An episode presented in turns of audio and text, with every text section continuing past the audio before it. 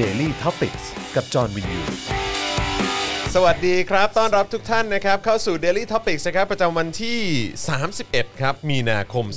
2564 นะครับ อยู่กับผม จอมินยูนะครับ และแน่นอนครับ ครูทอมขับเฮาส์ สวัสดีครับผมสวัสดีครับ สวัสดีครั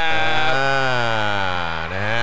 แล้วก็วันนี้นะครับ ก็ดูแลการไลฟ์นะครับ โดยอาจารย์แบงค์มองบนนั่นเองสวัสดีครับ วันนี้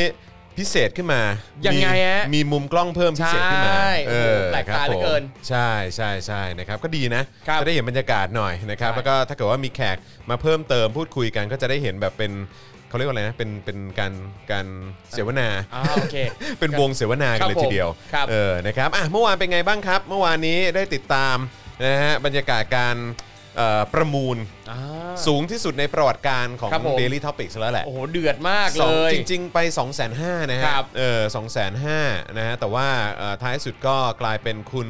คิตตี้ซัน ครับ นะฮะได้ไป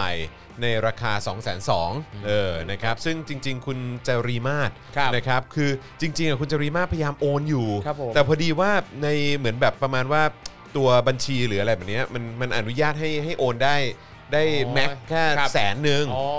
เออแล้วเขาก็พยายามติดต่อให้คนนั้นคนนี้แบบเฮ้ยช่วยช่วยโอนให้ก่อนได้ไหมอะไร ค เงี้ยรับ เออแล้วเดี๋ยวแล้วเดี๋ยวจะจะแบบว่าจัดการคืนให้อะไรเงี้ยแต่ว่า ครับ คือเรามีเวลาแค่ 5 นาทีไง ครับ เออตามกฎกติกาของเรา ครับ ก็คือต้องโอนภายใน 5 นาที แล้วเราก็ยืดไปให้ประมาณ 7 นาทีแล้ว ค นะ รับ เออแต่มันก็ไม่ทันจริงๆนะครับก็เออเสียดายแทนเอ่อ ครับ คุณจรีมาศเหมือนกัน ใช่ นะครับนะแต่ว่าก็อย่างที่บอกไปแหละว่าเออมันต้องทำตามกฎจริง ๆ ครับผมคิดว่าโอกาสหน้าครับ คุณจริมาศเนี่ยจัดจัดการเซตระบบให้เรียบ ร้อย ใช่ถูกต้อง เออดันเพดาน ออถูกต้องครับ ดันผเพดาน ม ดันเพดานกันเลยทีเดียว ครับ นะครับอ่ะแล้วก็เออเอ้ยเมื่อวานนี้คุณไปป่ามาเหรอ เมื่อวานเนี่ยผมไป คุณไปสระแก้วปะ ใช่ ใช่ไหมสระ ไป แก้ว ถ่ายงานที่อุทยานแห่งชาติปางศรีดา คุณนี่ไปทุกที่จ โอ้ ริง โห ๆเลย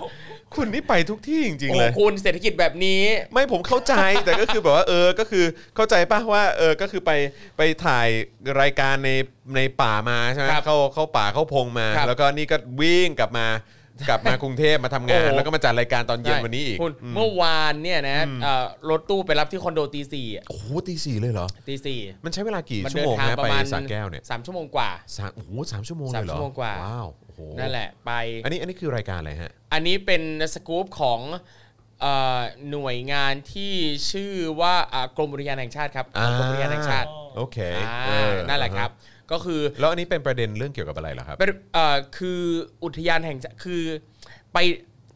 อธิบายไงเดียคือเหมือนกับว่าอุทยานแห่งชาติเนี่ยเขาก็มีประกวดแข่งขันกัน อืม ให้ได้รับรางวัล G Green เหมือนกับเป็น Green National Park อ่า คือเป็นคุณงงปะอุทยานแห่งชาติคือเกี่ยวกับสิ่งแวดล้อมอยู่แล้วนะ อ่าใช่ แต่ต้องมาแข่งกันเพื่อได้รับรางวัลอุทยานแห่งชาติสีเขียวอะ คือต้องเคี้ยวเขียวอะไรอย่างเงี้ยเหร ใช่ ฮะ ต้องเขียวเขียวๆต้องแบบมีกิจกรรมใดๆที่อนุรักษ์สิ่งเรื่องสิ่งแวดล้อมอ่ะ อ่าฮะ ซึ่งแบบเฮ้ยยูคืออุทยานแห่งชาติอยู่แล้ว เอออะอ่าฮะแล้วอันนี้คือเป็นรางวัลแบบของ ของ ไท จาก ยหรือว่าของ ของ ต่าง ไท ประ ย เทศฮะ ของไทย ของไทยจัด ข กั อน งไทยจะให้กันเอง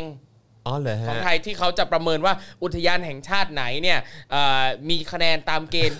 นั่นแหละ ซึ่งเขาต้องบูรณะจัดการสถานที่ต่างๆอะไรเงี้ย แล้วก็ไม่แน่ ให้ ก็ ได้ อาจ ตม จะเป็น ณฑ์ การกระตุ้นให้ ใช่ ให้มีความตื่นตัวกันมากขึ้นในการทำงาน ใช่ครับ ซึ่ง ใช่ไหม เกณฑ์ของเขาก็จะมีทั้งเรื่องเกี่ยวกับการแยกขยะ ซึ่งควรจะมีอยู่แล้ว อ่าแน่นอนแน่นอน เรื่องแบบการประหยัดไฟกันนั่น เออ นี่นู่น เอ ต่า อง ๆ นานา รวมไปถึงเอ่อสิ่งอำนวยความสะดวกให้นักท่องเที่ยว เช่น ห้องน้ำสะอาด หรือว่าเอ่อห้องน้ำที่เอ่อพร้อมจะต้อนรับคนที่นั่งรถเข็น อืม หรือบ้านพักอะไรเงี้ย หรือว่าจำนวนเอ่อชาวบ้านในพื้นที่ที่ ต้องเคลียร์ออกไปหรือเปล่า ตายแล้ว ไม่เกี่ยวใช่ไหม คุณตอนแรกนะ ตอนแรกอ่ะ ตั้งแต่แรกที่เขาติดต่อมา ครับ เขาจะให้ผมไปเอ่อแก่งกระจาน จริงไหมเนี่ย คือผมอยากไปมากเลย เออเออ ผมก็ เออ บอกบอกเขาว่าเอ้ยผมอยาก เออ อยากอยากเข้าไปถ่ายที่บางกอยด้วย เออเออเออเออ อ่ะก่อนหน้าไปถ่ายหนึ่งสัปดาห์เปลี่ยนเป็นปังสี อ๋อ ดา ย้ายซะงั้น ย้าย สงสัยมาดู Daily Topic มั้งฮะ ไปบางกลอยเลยอ่ะผมแต่อยากไป อย่างน้อยก็ยังดีที่เขาไม่ได้แคนเซิลคิวคุณ อ่ะใช่ เข้าใจไหม ถูกต้องเห็นด้วยอันนี้ผมเห็นด้วยมากมาก ๆอ่ะแค่ โอ้ เปลี่ยน ตาย ที่ ละเออไอเราก็แบบว่าอื มหรือว่ามีเกณฑ์มาตรฐานด้วยว่าเออต้องแบบว่าไม่มีอะไรนะเออเขาเขาเขาเรียกว่าอะไรเป็นเป็นเป็นเออเขาเรียกว่าอะไรเป็นเป็นเหมือนแบบชาวบ้าน อ่า เออที่แบบว่า ครับ พยายามจะ เคลียร์ออกจากพื้นที่ เ อุทยาน ไม่แต่อย่างเนี้ยผมแอบเห็นเกณ ฑ์ว่า คือจะต้องเอ่อมีส่วนร่วมกับชุมชนด้วย อ๋อเหรอ มี ฮะ กิจกรรมที่ให้ชุมชนมันมีส่วนร่วม ครับผม เออ ส่วนร่วม ใช่ เฮ้ยงั้นงั้นแก่งกระจานก็คงได้อะ ใช่ เพราะว่าเขาเอาเอาเฮลิคอปเตอร์ลงไป ถู รับ ก เลย ต้องถูกต้องมีส่วนร่วมมาก มีส่วนร่วมสุด ซึ่ง แน่นอนเก่งกระจานได้ไง เอาเหรอ เก่งกระจานก็ได้นะ ๆอ๋อเหรออ๋อคือที่ผ่านมาใช่ไหม ใช่ อ๋อที่ผ่านมาได้ไป ใช่แล้ว ปีนี้มีลุ้นไหมเนี่ย ไม่รู้ไม่ รู้ เดี๋ยวรอดูแล้ว เอ กั อน แต่แต่ที่ไปมา เออ ปางสีดานี่เขาได้ปีล่าสุดคุณสวยมากนะผีเสื้อเยอะมากเลย เหรอ ธรรมชาติอุดมสมบูรณ์ แล้วคือมันเราแล้วแล้วเวลาเราไปท่องเที่ยวคือเขามีบ้านพักให้หรือว่าห ก็ รือว่า คือ หรือว่าต้องไป ถ้าอยาก กาง จะ เต็นท์หรือว่าต้องไปอะไรอะ มี ฮะ มีจุดกางเต็นท์แล้วก็มี อ่า บ้านพัก มี ถ้า บ้าน ใครอยาก พัก จะ ก็ เช่า มีด้อยู่ วย ในนั้นก็ได้ อ่าโอเค นั่นแหละ สาม ครับ สามชั่วโมงกว่าๆเนอะ ครับ ก็น่าสนใจอากาศตอนนี้เป็นไงบ้างอะ ตอนนี้ร้อนครับ ร้อนใช่ไหม ตอนนี้ร้อนอย่า เออ ไปช่วงนี้ปิดด้วย เออ ปิดปิดด้วย เออเออเออ จะเปิดอีกทีช่วงประมาณพฤษภาครับ อ่าโอ แต่ เค ผีเสื้อเยอะมากเลยที่เนี่ยเขาได้รับการขนานนามว่า บรรยากาศ เป็น คนดีเนอะ เมืองผีเสื้อ เหรอ แห่งภาคตะวันออก อ๋อดีจังเลย ใช่ เออเออเออ อุ๊ย เออ ผีเสื้อเป็นหลายร้อยชนิดเลยว้าว น่าสน ซ่ามาก น่าสน แล้วคือสิ่งที่น่าสนใจคือเขามีทำเอ่อเหมือนโป่งดิน โป่งดินคืออะไรครับ โป่งดินคืออย่างเอ่อมันเป็นจุดที่ดินอุดมสมบูรณ์ที่จะมีความเค็มแล้วสัตว์ป่าเนี่ยจะมากินกัน อ๋อเหรอ คือสัตว์ป่าเขาจะกินกินเค็มจาก อ๋อ ตรงนี้เนี่ย อ๋อเหรอ อ อ ย่างในป่าเนี่ยเขาก็จะมีแบบโป่งดินที่ช้างจะลงมากินเกลืออกินดินอะไรตรงเนี้ยครับ อืมอืมอืม อย่างเนี้ยเขาก็ทำเขามีทำขึ้นมาเพื่อให้อาหารผีเสื้อด้วย เฮ้ยจริงเหรอ เออ ผีคือให้กินดินเนี่ยนะ ใช่ อ๋อเหรอ แต่คือผีเสื้อเขาไม่ได้กินดินหรอกมันก็ เออ น่าจะตอดกินพวก เออที่ เกลือ ที่น แร่ความเค็ม ที่น อะไร ที่มัน ต่างๆ มามากับดิน ใช่ อ่า ซึ่ง โอเค ผมเองก็ได้ลอง เออ ลองลองทำอาหารให้ผีเสื้อด้วย เหรอ ซึ่งความน่าสนใจคือสิ่งที่เขาใช้อ่ะเขาใช้น้ำปลาร้าน้ำกะปิเนี่ยมาผสมแล้วก็สาดลงไปบนดิน ล่ะ แล้วผีเสื้อมากิน คือผีเสื้อสวยๆ น่ารักน่ารัก เอ อะ อ กินน้ำปลาร้า เอ้ย กินอะไรแบบเนี้ย โอ้โห โอ้เท่ดี เฮ้ยเก๋ว่ะ นั่นแหละ เออเออเจ๋งเจ๋งดี เอาคุณลอง ม่แน่ พาลูกไปเที่ยวได้ ไม่แน่อันนี่มันอาจจะเป็นเหตุก็ได้ที่ทำให้มีผีเสื้อเยอะขนาดนี้ อ่า ติดใจปลาร้า ใช่ คือจริงๆดีอยู่แล้วด้วยความที่ว่าป่าอุดม เออ สมบูรณ์อยู่แล้วก็ ออดี ทำ ดี เพิ่ม ดี มา อ่ นั่ นั่นแหนแห ละ ละ ค ค รับรับ ผมนะแล้วแล้วไอ้ตัวสกู๊ปอันเนี้ยคือคือเขาคือฉายกันในในหน่วยงานหรือว่า น่าจะหอรื อน ว่า ใน YouTube อ๋อใน ของ YouTube ทาง ด้วย กร ใช่ ม ไหม อุทยานแห่งชาติ หรือทาง โอเค กระทรวงสิ่งแวดล้อมอะไรสักอย่าง เอ เนี่ยอนะฮะ นะครับอ่ะมาเมื่อไหร่ก็อ ได้ ย่าลืม ครับ ประชาสัมพันธ์ด้วย ได้ นะค ครั รับบจะได้ ผม ไปดูกันเนาะ ครับ นะครับนะอ่ะแล้วก็คุณผู้ชมครับใครเข้ามาแล้วนะครับ ก็อย่าลืมกดไลค์กดแชร์กันด้วยนะครับ แล้วก็สนับสนุนเติมพลังให้กับพวกเราได้นะครับ ผ่านทางบัญชีกสิกรไทยนะครับผมเอ่อ0698975539 หรือว่า ครับ สแกน QR Code ก็ได้นะครับผมช่วยเติมพลังเข้ามาหน่อยนะครับ เติมช่วงแรกๆนี่จะดีนะครับนะเพราะจะได้ไม่ต้องกังวลเออเขาเรียกว่าอะไรกังวล ครับผม ว่าเฮ้ยแบบเฮ้ยโอ้โหดูรายการมา จริง พักนึงแล้วยังไม่ได้โอนเลยโอนก่อนเลยก็ได้นะครับแล้วก็จะได้ฟังกันยาวๆกันไป ครับ นะครับแล้วก็มีทาง YouTube Membership ด้วยนะครับ กดปุ่มจอยหรือสมัครข้างปุ่ม subscribe ได้เลยนะครับ แล้วก็เข้าไปเลือกแพ็กเกจในการสนับสนุนได้ แล้วก็หลังจากนั้นก็อย่าลืมกดกระดิ่งด้วยนะครับนะจะได้เตือนทุกๆ ครั้งนะครับที่มีคลิปใหม่หรือว่ามีไลฟ์มาให้คุณได้ติดตามกันนะครับแล้วก็ทาง Facebook ก็กดปุ่ม Become a supporter ได้นะครับนะฮะแล้วก็เอ่อสนับสนุนเราแบบรายเดือนผ่านทาง Facebook นะครับหรือว่าจะไปเอ่อจะส่งดาวก็ได้นะครับเบิร์นเข้ามาเยอะนะครับหรือว่าไปช้อปปิ้งกันที่ Spoke Dark Store ก็ได้เช่นเดียวกันนะครับ ครับ นะฮะเอ๊ะนี่ผมคิดไปเองหรือเปล่ารู้สึกว่า ว่า เหมือนเลนส์กว้างขึ้น กว้างขึ้น ใช่ไหมโอ้ยครับผมมีคนถามว่าวันนี้มีประมูลไห ม เอ่อยังยังครับยังครับ แต่เดี๋ยวเราคงจะมีประมูลกันอยู่เรื่อยๆนะครับยังไงก็ติดตามกันได้อ้อแล้วก็ลืมบอกด้วยนะครับเอ่อสำหรับใครที่ติดตามอยู่ต่างต่างประเทศนะครับแล้วก็อยากจะสนับสนุนเราผ่านทางบัญชีธนาคารนะครับก็สนับสนุนได้ผ่านทางเพย์เพานั่นเองนะครับตอนนี้อาจารย์แบงค์แปะลิงก์ไว้ให้แล้วในช่องคอมเมนต์นะครับผม ครั นะ บผม ก็สามารถไปสนับสนุนกันได้นะครับนะฮะอ่ะโอเค วันนี้ก็มีข่าวเยอะ เช่นเคยนะครับเช่นเคยเลยนะครับวันนี้แน่น ๆ กันไปนะครับเดี๋ยวเดี๋ยวอีกสักครู่หนึ่งเราจะมาบอกหัวข้อกันนะค ค รั รั บบ แต่ว่าเข้มข้นมากแล้วก็เอ่อวันนี้ผมมีเรื่องที่จะต้องมาสารภาพแล้วก็ต้องขอแก้ตัวนิดหนึง อะไรครับอะไรครับ นะครับคือเมื่อวานเนี้ยผมก็เอ่อประชาสัมพันธ์ไว้สดิบดีนะครับว่าวันนี้แล้วก็สัปดาห์นี้เนี่ยเดี๋ยวเอ่อคือวันเนี้ยจะถ่ายเจอข่าวตื้น แล้วก็สัปดาห์นี้จะได้ดูเจอข่าวตื้นตอนใหม่กันนะครับแต่ว่าพี่โรซี่ส่งมาบอกว่ายังยังยังเป็นสัปดาห์หน้า ครับ เออ นะครับ เพราะฉะนั้นก็เอ่อต้องขออภัยด้วยนะครับ ก็เป็นสัปดาห์หน้าเป็นต้นไปนะครับที่เดี๋ยวเราคงจะได้ติดตามเจาะข่าวตื้นทุก ๆ สัปดาห์ต่อเนื่องกันไป ครับผม นะครับ แล้วก็ยังมีในประเด็นในเรื่องของเอ่อซีรีส์การสัมภาษณ์นะครับผู้ที่เกี่ยวข้องนะครับคนใกล้ชิดนะครับเอ่อหรือว่าครอบครัวนะครับของเออผู้เอ่อนักเคลื่อนไหว ครับ นะ เพื่อประชาธิปไตย เอ่อมากมายนะครับอย่างวันก่อนเนี่ยก็เป็นพี่เมย์นะครับพี่สาวของคุณรุ้งปนัสยานะครับแล้วก็เดี๋ยวก็จะมีท่านอื่น ๆด้วยนะครับเอ่อแกนนำคนอื่นๆ ที่ตอนนี้เนี่ยเอ่อถูกจำคุกอยู่นะครับถูกจองจำอยู่เนี่ยนะครับเราก็มีโอกาสได้เอ่อติดต่อไปถึงครอบครัวนะครับเอ่อคุณแม่เอ่อพี่สาวนะครับของผู้ลี้ภัย ครับ นะครับเอ่อหลาย ๆ ท่านนะครับนะที่จะมาพูดคุยกันเป็นซีรีส์ยาวไปจนถึงพฤษภาคมด้วย ครับ นะครับเพราะฉะนั้นก็คอยติดตามกันได้นะครับใครยังไม่ได้ดูเทปเอ่อพี่เมย์นะครับพี่สาวของน้องรุ้งเนี่ยนะค ครั รับบ นะก็อยากให้ไปดูจริง ๆ เพราะว่าคือเขาถ่ายทอดความรู้สึก แล้วก็เหมือนลำดับเหตุการณ์ ค ออบรักมา ผม ได้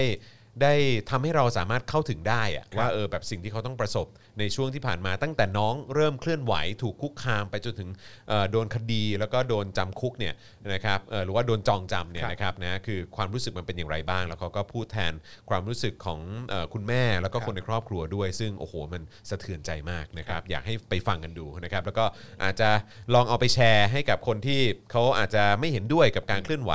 นะของเอ่อผู้ที่ออกมาเคลื่อนไหวเพื่อประชาธิปไตยก็ได้ ครับ นะครับเผื่อเขาจะเปิดใจ ใช่ เอ่อ แชร์ไปแล้วก็ต้อง คิดให บังคับให้ดูด้วยนะ ม่ ฮะ เอออาจจะต้องบังคับให้ดู อืม นะแบบเฮ้ยแบบนะครับ เออมีแบบนั่นนิดนึงมีความเป็นมนุษย์นิดนึงนะครับอ่าใช่ครับคุณเดลเลนครับก็คือเออเดี๋ยวพี่สาวคุณวันเฉลิมนะครับจะมาสัปดาห์หน้าเออนะครับก็จะเป็นหนึ่งในเอ่อผู้มาให้สัมภาษณ์นะครับ ครับผม ในซีรีส์เอ่อนี้ด้วยนะครับเพราะฉะนั้นเดี๋ยวติดตามกันได้นะครับนะฮะอืมมีคนบอกว่าเห็นคลิปชอมบุรณะฮิรันกลับมาทำหรือยังครับยังเลยอ๋อเหรอเขากลับมาแล้วใช่ไหมฮะเออนะครับ กลับมาทำอะไรอะ ก็นั่นนะสิ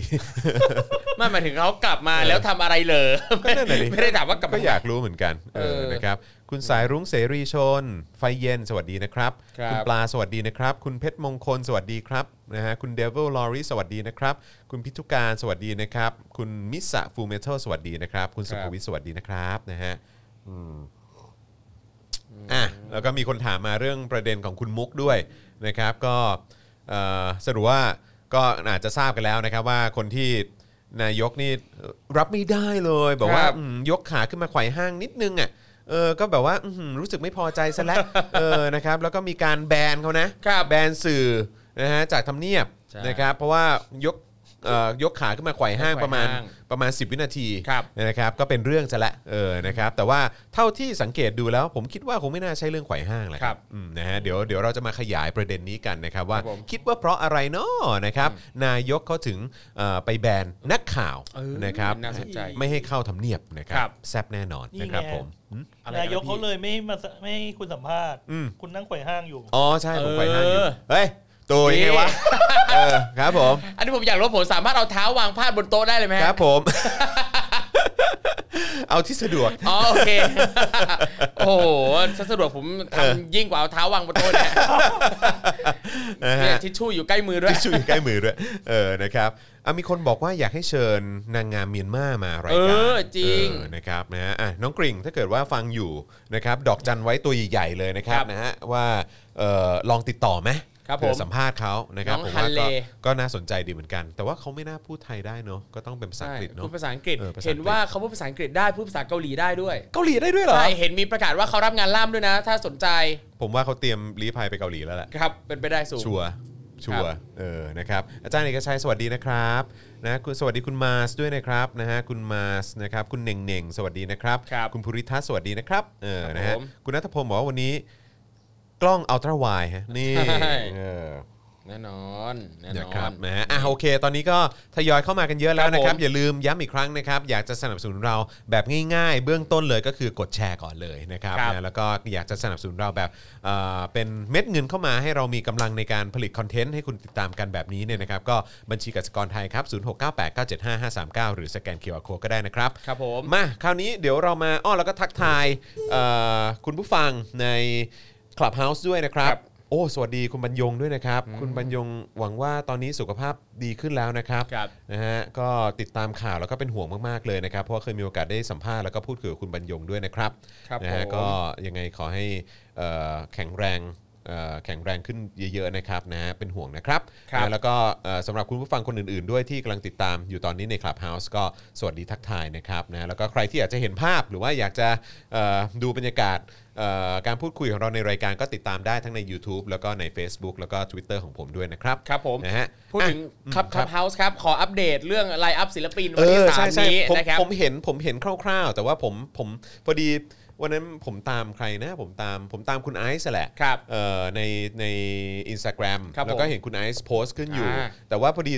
ชื่อมันตัวเล็กมากเลยอะ ครับ เออผมก็เลยไม่แน่ใจว่ามีใครบ้าง ครับผม เออนะครับ ก็งานเอ่อชื่อว่างานม็อบ MOB ครับ Melody of Bravery เออ นะครับผมก็จะมีศิลปินเนี่ยอย่างน้อยนะครับ6ท่านที่ประกาศออกมาแล้วนะครับ ชัวร์ละ มีน้องตูน T047 อ่ะครับผม อ่านะครับ อันนี้ มี อันนี้เห็ พี่ น ปิ อยู่ งปองศิรศักดิ์ อ่าครับ อ่า ผม พี่พัชชา AF นะครับ อ่าโอ้ยวันนี้เขามาเป็นแพ็คคู่เนาะ ใช่มาเป็นคู่นะครับ ครับผม มีน้องลูกพีช The Voice อ่า นะครับ โอเค น้องอิงกฤษ The Voice ด้วย อิงกฤษ ใช่อิงกฤษ า ที่เป็น โอค ลูกครึ่ง อ่า ฝรั่ง ครับ ๆ ผม อ่าแล้วก็ ครับ มี ผม น้องฟ้า The Voice อ่าโอเค นะครับก็รอติดตามได้ อันนี้อันนี้ นะครับ คือเท่าไหร่นะห้าห้า วันที่ 3 ครับ ไม่ไม่คือคือห้าห้าห้า จ้า คนหรือ ใช่ หกคนนะ อ่า อันนี้ หกคน หกคน หกคน เบื้องต้นนี่คือ 6 คน เรื่องตัวคือหกครับ ไม่แน่อาจจะมีใครมา อ่า แจกก็ จะมี ได้ เพิ่มอะไรต้องรอติด ทำ ตา ไป ม เล่นไปนะ ใช่ ค ครั รับบ นะหรือเผื่อๆอาจจะมีเซอร์ไพรส์ก็ได้นะครับ ผม เออใครจะไปรู้ นี่งานนี้ เออ ก็จะได้เจอกับเอ่ออาจารย์ประวินก็จะเป็นโฮสต์ประจำค เอาเหร อ อน เสิร์ต ฮะ ครั้งนี้ครับ แกชอบฟังเพลง จ๋ดีอะเออเจ๋งดีอ่ะเออนะครับแล้วผมดีใจมากเลยนะที่ผมเห็นความกระตือรือร้น ครับ นะครับของเหมือนคนที่ที่เขาเหมือนแบบเหมือนตื่นตัวขึ้นมา ครับ เออ ผม เกี่ยวกับเรื่องของการเมืองแล้วก็เกี่ยวกับเรื่องของประชาธิปไตยแล้วเขา ครับ ก็มีความตื่นตัวมาก แล้วก็รู้สึกว่าเออจะต้องผลักดันเรื่องราวต่างๆ ให้มันเกิดขึ้นเป็นรูปธรรมมากยิ่งขึ้น ครับ เจ๋งมากเลย ครับผมพอพูดถึงเรื่องการเมืองของคนรุ่นใหม่ครับ วันนี้เนี่ยที่จุฬาเนี่ยเขาก็มีเลือกตั้งองค์การบริหารสโมสรนิสิตจุฬากัน อ่าฮะ แล้วก็ตอนนี้กำลังรอประกาศผลอยู่ว่าจะยังไงนะครับ จะจะเป็นเบอร์หนึ่งไหม เออ เออ ผมเชียร์เต็มที่เลย เบอร์หนึ่งนี่เนติวิทย์ใช่ไหมฮะ เนติวิทย์ เออน่าสนใจ แต่ ครับ ว่าเออเห็นมันมีลายหลุดนี่ ลายหลุด คุณเห็นใช่ไหม ผู้ปกครองเห็น คุณเห็นใช่ไหมลายหลุดนี่คืออะไรฮะคือคือใครใครเป็นคนส่ง คือ หรือว่าหรือว่าเป็นแบบเหมือนอารมณ์กลุ่มไหนหรือก ลุ่มผู้ปกครองนิสิต อ่าเหรอ คณะนิติศาสตร์จุฬาเอาจริงผมงงมากตรงที่ว่า คือคือก่อนหน้าเนี้ยจะเห็นเยอะมากสำหรับเพื่อนที่แบบอ่ะมีลูกอยู่อนุบาลอยู่ประถมอ่ะเขามีกรุ๊ปไลน์ผู้ปกครองคุยกันอั อ่า ป ใช่ เดตการบ้านลูกเป็นยังไงบ้าง ใช่ใช่ แต่อันเนี้ย ใช่ เฮ้ยนิสิตเด็กวิทย์เรียนมหาลัยอ่ะผู้ปกครองมีกรุ๊ปผู้ปกครองด้วยกรุ๊ปไลน์ผู้ปกครองอ่ะ โต อยากรู้ โต มากว่า ป่าน เขาคุย นี้ อะแล้ไรว กัน นะโตป่าน เออ นี้แล้ว ซึ่ง นะออ เราก็ไม่ ไม่รู้ว่าเออเขาคุยอะไรกัน ซึ่งในกลุ่มเนี้ยเห็นว่ามีผู้ปกครองของอีกเบอร์หนึ่ง อืม นะครับเบอร์สองอ่ะเขาบอก ครั ว่า บผม ผู้ปกครองเบอร์สองเนี่ยนะครับอ่าเหมือนกับหาเสียงให้ลูก อืม เออบอกว่าเนี่ยให้ผู้ปกครองเนี่ยไปบอกลูกนะ ให้เลือกเบอร์สองอ่าช่วยเชียร์ลูกตัวเองหน่อย แล้วก็มีเมนชั่นว่าเนี่ยการเลือกตั้งอบจเนี่ยนะมีเนติวิทย์ลงอีกเบอร์หนึ่งด้วยอืมนี่บอกแบบนี้ นั่นแหละ สุดยอดมากครับ ใช่ แต่ว่าหลังจากเป็นประเด็นเนี่ยนะผู้ ค ป รั ก บ ครองท่านนี้ก็มาโพสต์ในกลุ่มไลน์นั่นแหละ บอกว่า เอ้ยที่เมนชั่นถึงเนติวิทย์อ่ะไม่ได้มีอะไรแค่ ไม่มีอะไร แค่มองว่าเนติวิทย์อ่ะเป็นคนดัง แค่นั้นเลยก็เลยแบบเอ้ยจะกระตุ้นวันเนี้ยมันมีการเลือกตั้งนะมีคนดังมาลงสมัครด้วย ครับ เออเขาบอกเขาว่างี้ โอเคครับ นั่นแหละครับ ครับผ เออ มนะเต็มที่ครับเต็มที่ ใช่ ครับผมแล้วเดี๋ยวรอฟังผลละกัน ใช่ ว่า ครับ ว่าเป็นอรอฟังย่า ผ ง ล ไรนะครับผมนะฮะอ่ะโอเคนะครับ คราวนี้เดี๋ยวเรามาที่ประเด็นแล้วก็หัวข้อที่เราจะคุยกันในวันนี้หน่อยดีกว่านะครับ ครับ ว่ามีหัวข้อไหนบ้างนะครับ ก็จะมีประเด็นหลักฐานใหม่นะครับปอทตามสืบวันเฉลิมที่พนมเปญในปี 61 ครับ ครับ นี่ก็ปี 64 แล้วเนอะแล้วก็แน่นอน ก็ในปี 61 ก็น่าจะเป็นก่อนเหตุการณ์ที่คุณวันเฉลิมจะโดนอุ้มหายไป ครับผม นะครับนะฮะอันนี้ก็เป็นหลักฐานใหม่จากเอ่อว่าปอทตามสืบวันเฉลิมตั้งแต่ 61 แล้วนะครับ ครับ นะฮะซึ่งถือว่าเป็นเรื่องที่น่าสงสัยมากนะครับเอ่อประเด็นคุณยิ่งชีพนะครับคุณเป๋านะครับ ครับ นะฮะไอรอว์โดนหมายเรียกฝ่าฝืนพรกฉุกเฉินม็อบ 24 มีนา ครับ นะครับซึ่งก็เป็นเรื่องที่เราก็คาดการณ์กันไว้แล้วนะครับว่ามีโอกาสเป็นไปได้สูงนะครับที่จะโดนหมายนะครับแต่ว่ารายละเอียดเป็นอย่างไรเดี๋ยวมาดูกัน ครับ นะครับสารอาญาเบิกตัวโตโต้นะครับไต่สวนคำร้องขอปล่อยตัวชั่วคราวนะครับค้านฝากขังนะครับอ้างเหตุจับกลุ่มมิชอบนะครับผมอ่าเดี๋ยวก็ต้องมาดูประเด็นนี้กันนะครับ คือประเด็นของเอ่อเขาเรียกว่าอะไรแกนนำผู้ชุมนุมหรือว่านักเคลื่อนไหวต่างๆ ที่โดนจำคุกโดยที่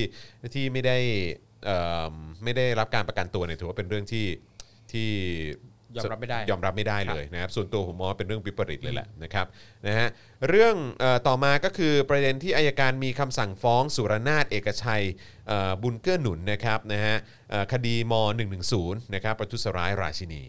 นะครับอันนี้เดี๋ยวเราต้องมาคุยกัน ครับ นะครับอันนี้ก็เป็นเรื่องที่น่าเป็นห่วงมากแล้วผมเจอคุณเอกชัยทีไรนะครับ ครับ ก็ว่าอืมก็ต้องรอลุ้นกันนะเนอะว่าจะโดนอะไรหรือเปล่านะครับซึ่งก็น่าเป็นห่วงมาก คๆรับ เลยนะครับนะฮะอืม แล้วก็ประเด็นอีกอันหนึ่งที่ก็แซบเหมือนกันนะค ครั รั บบ ผม เอ่อไม่ทราบว่าคุณผู้ชมได้ติดตามเรื่องนี้บ้างหรือเปล่านะครับประเด็นเปิดข้อมูลลับโตโยต้าครับสอบสวนบริษัทลูกไทยนะครับจ่ายสินบนนะฮะเอ่อซึ่งเกี่ยวข้องกับทางสารดีกาด้วยนะครับพลิกคดีภาษีหมื่นล้านครับ ครับ อืม ม เอาละ ไม่ธรรมดา สิเอาละสินะครับนะฮะก็ก็ถือว่าเป็นเรื่องที่ ทำเอาเหวอเหมือนกันนะฮะนะครับ แล้วก็ประเด็นเรื่องของคอรมอนะครับเห็นชอบร่างประมวลจริยธรรมข้าราชการการเมืองนะครับให้ยึดมั่นสถาบันหลักของประเทศ และตั้งศูนย์ฝึกพัฒนาทักษะ ภารกิจถวายความปลอดภัย อารักขาบุคคลสำคัญครับ ครับแน่นอนแน่ ผม น ผม อน ผมเหลไปทางอาจารย์แบงค์นะฮะ ว่าอาจารย์แบงค์สายตาอยู่ที่มุมไหนนะฮะ มองล่างหรือว่ามองบนนะฮะ นะน้องอิงยัง มองล่าบอง ก หรือ สายตามันหลอกกันไม่ได้นะครับ เออผมนะฮะแล้วก็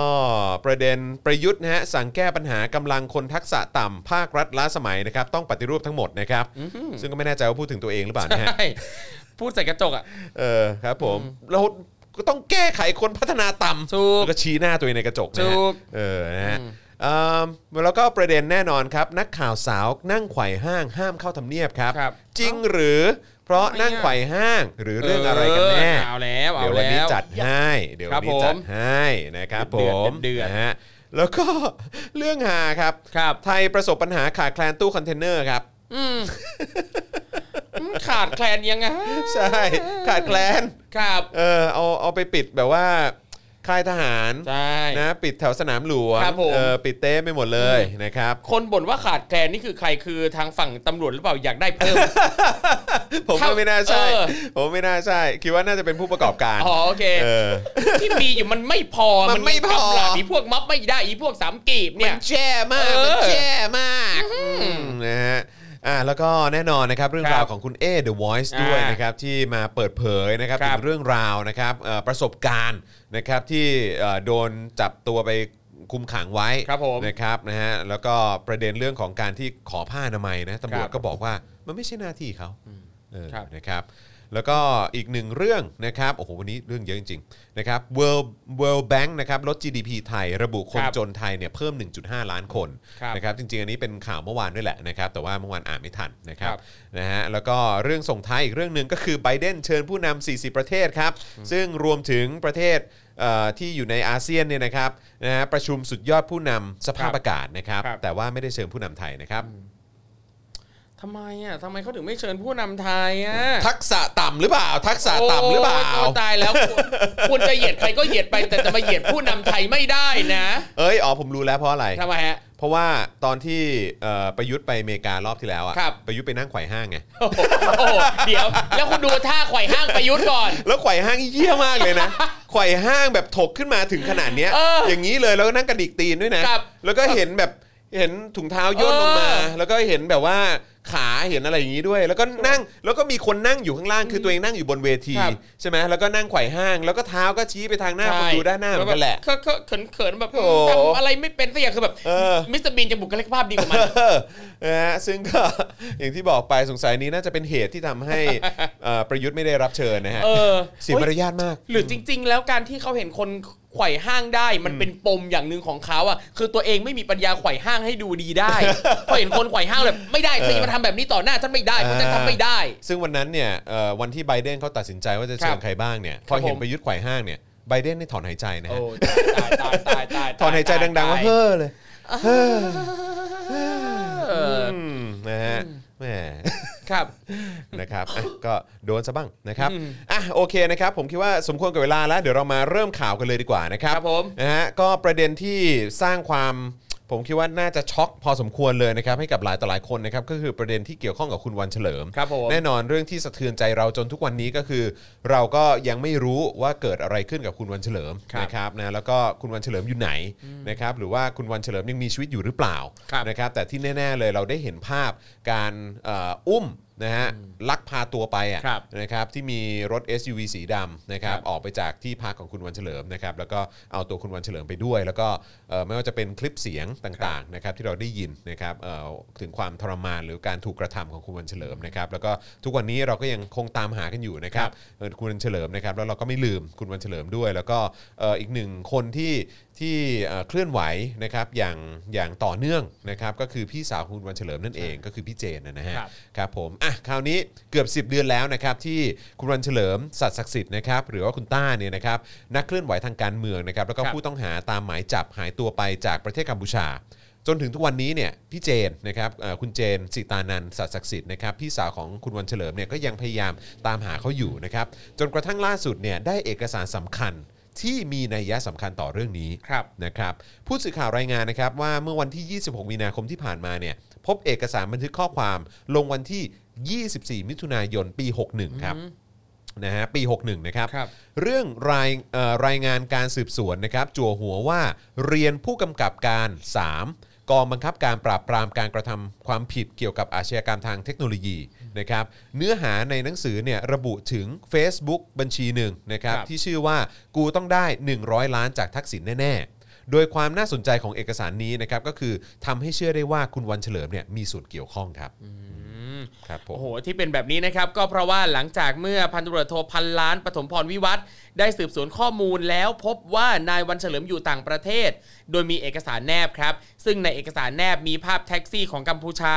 ระบุเลขทะเบียนในวันที่ไปรับส่งอดีตแฟนสาวของนายวันเฉลิม อีกทั้งยังมีภาพและข้อความเกี่ยวกับแม่โขงการเด้นอพาร์ตเมนต์แอนด์คอนโด อืม พร้อมแผนที่คอนโดในตัวเมืองพนมเปญ โอ้โห ครบเลยนะฮะ ครบเลยอ่ะ อืมโดยภาพเนี่ยแสดงทางเข้าทางเข้าคอนโด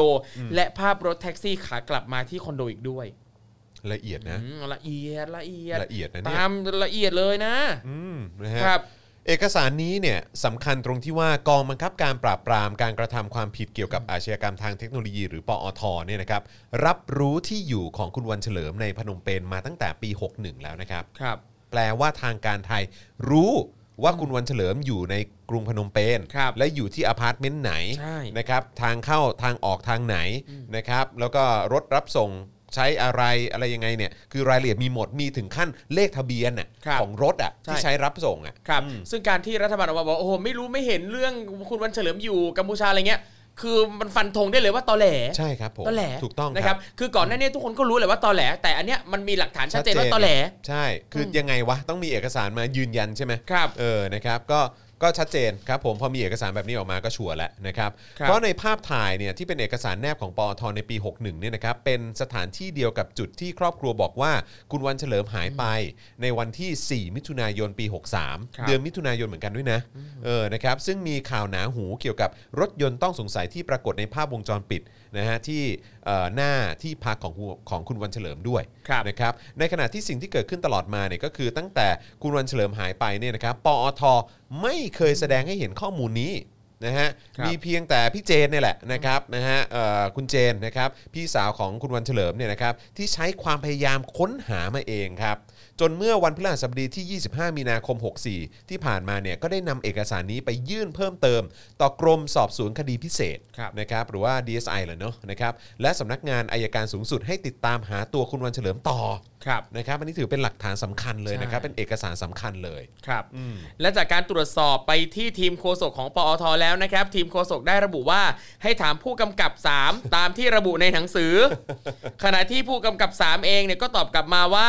ตอนปี 61 เนี่ยยังไม่ได้ขึ้นมาเป็นผู้กำกับอ่าแต่เมื่อพี่เจนนะครับ แจ้งว่าจะส่งเอกสารให้ตรวจสอบต่อ ผู้กำกับก็ได้ปฏิเสธครับ ก่อนบอกว่าให้ติดต่อที่ทีมโฆษกเป็นแบบนั้น อย่างนี้ก็ได้ด้วยเหรอ อืม อย่างนี้ก็ได้ด้วยเหรอ ครับ เฮ้ย อันนี้มันเกี่ยวข้องกับชีวิตคนคนหนึ่งเลยนะแล้วมันเกี่ยวข้องกับคดีอาชญากรรมอ่ะ ครับ มันอาชญากรรมนะครับ ก็คืออุ้มหายลักพาตัวเนี่ยแล้วไม่รู้ว่ามันลามไปถึงการฆาตกรรมหรือเปล่า ครับ ซึ่งเราเราตั้งข้อสังเกตว่า คือเรากังวลในความอยู่รอดหรือความการมีชีวิตอยู่ของคุณ ครับ ของคุณวันเฉลิมอ่ะ ครับผม แล้วนี่คือเขาเอาเอาเอกสารซึ่งเขาไปหามาเองด้วยนะ ใช่ แล้วก็เกี่ยวข้องกับหน่วยงานนี้เนี่ย แล้วคุณก็ไม่คิดจะตามต่อให้ ครับ อย่างนี้ก็ได้ด้วยเหรอ แล้วก็ไล่ให้เขาไปติดต่อทีมโฆษกโอ้โห สุดยอดครับ เปลืองภาษีชิบหาย ครับ อย่างไรก็ตามครับ ความไม่ชอบมาพากลของเรื่องนี้นะครับก็คือการที่ข้อมูลเรื่องที่อยู่ของคุณวันเฉลิมที่เอกสารของเออปอทฉบับนี้เนี่ยนะครับระบุไว้จะสวนทางกับที่เอ่อผู้บังคับการกองเออกองการต่างประเทศได้ชี้แจงกับกรรมาธิการกฎหมายของสภาผู้แทนราษฎรไปเมื่อวันที่ 16 มิถุนายนปี 63 นะครับโดยผู้บังคับการกองการต่างประเทศเนี่ยระบุว่า ไม่ทราบที่อยู่ของนายวันเฉลิมครับ อันนี้คือเขาพูด ครับ ในวันที่ 16 มิถุนายนปี 63 นะครับ ปีที่แล้ว ครับ นะครับ หลังจากที่คุณวันเฉลิมหายตัวไป ครับ ใช่ไหมฮะ เออแล้วเขาบอกว่าเขาไม่ทราบที่อยู่ของนายวันเฉลิม ครับ นอกจากนี้นะครับก็ยังมีเอกสารอีกฉบับด้วยนะครับ ก็คือพาสปอร์ตกัมพูชาของนายวันเฉลิมครับ ที่ใช้ชื่อว่านายซกเฮง อืม เอกสารนี้นะครับคือเอกสารที่จะช่วยยืนยันว่าวันเฉลิมเนี่ยมีตัวตนในกัมพูชา แม้ว่าวีซ่าไทยจะหมดอายุไปแล้ว อืม แต่ในขณะเดียวกันนะครับนายธนาเวชโกสิทธิ์รองปลัดกระทรวงการต่างประเทศกลับเคยชี้แจงกับกรรมาธิการกฎหมายว่ากัมพูชาไม่ได้แจ้งให้ทราบเรื่องนี้อืม อย่างไรก็ตามครับแม้เอกสารที่นำมาเปิดเผยเนี่ยอาจจะไม่ได้มีส่วนเกี่ยวข้องกับการหายตัวไปของนายวันเฉลิมนะครับแต่เอกสารนี้จะช่วยยืนยันได้ว่าทางการไทย และทางการกัมพูชา รับรู้การมีตัวตนของคุณวันเฉลิมในกัมพูชา ก่อนที่เขาจะหายตัวไป ซึ่ง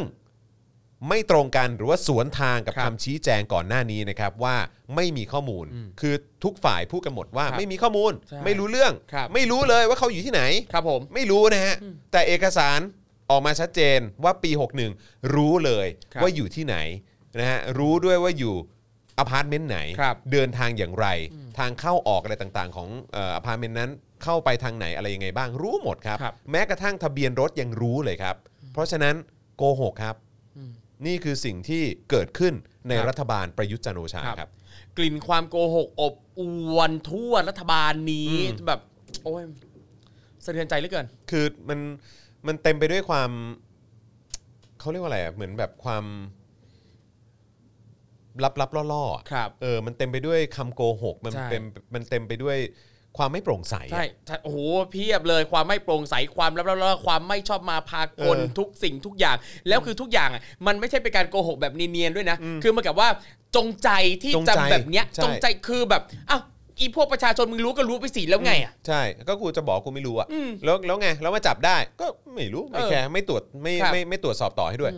แล้วนี่คือตำรวจนะ ครับ แล้วนี่นี่คือนี่ขนาดตำรวจ ซึ่งเป็นเหมือนแบบคนที่อยู่ใต้บังคับบัญชา ครับ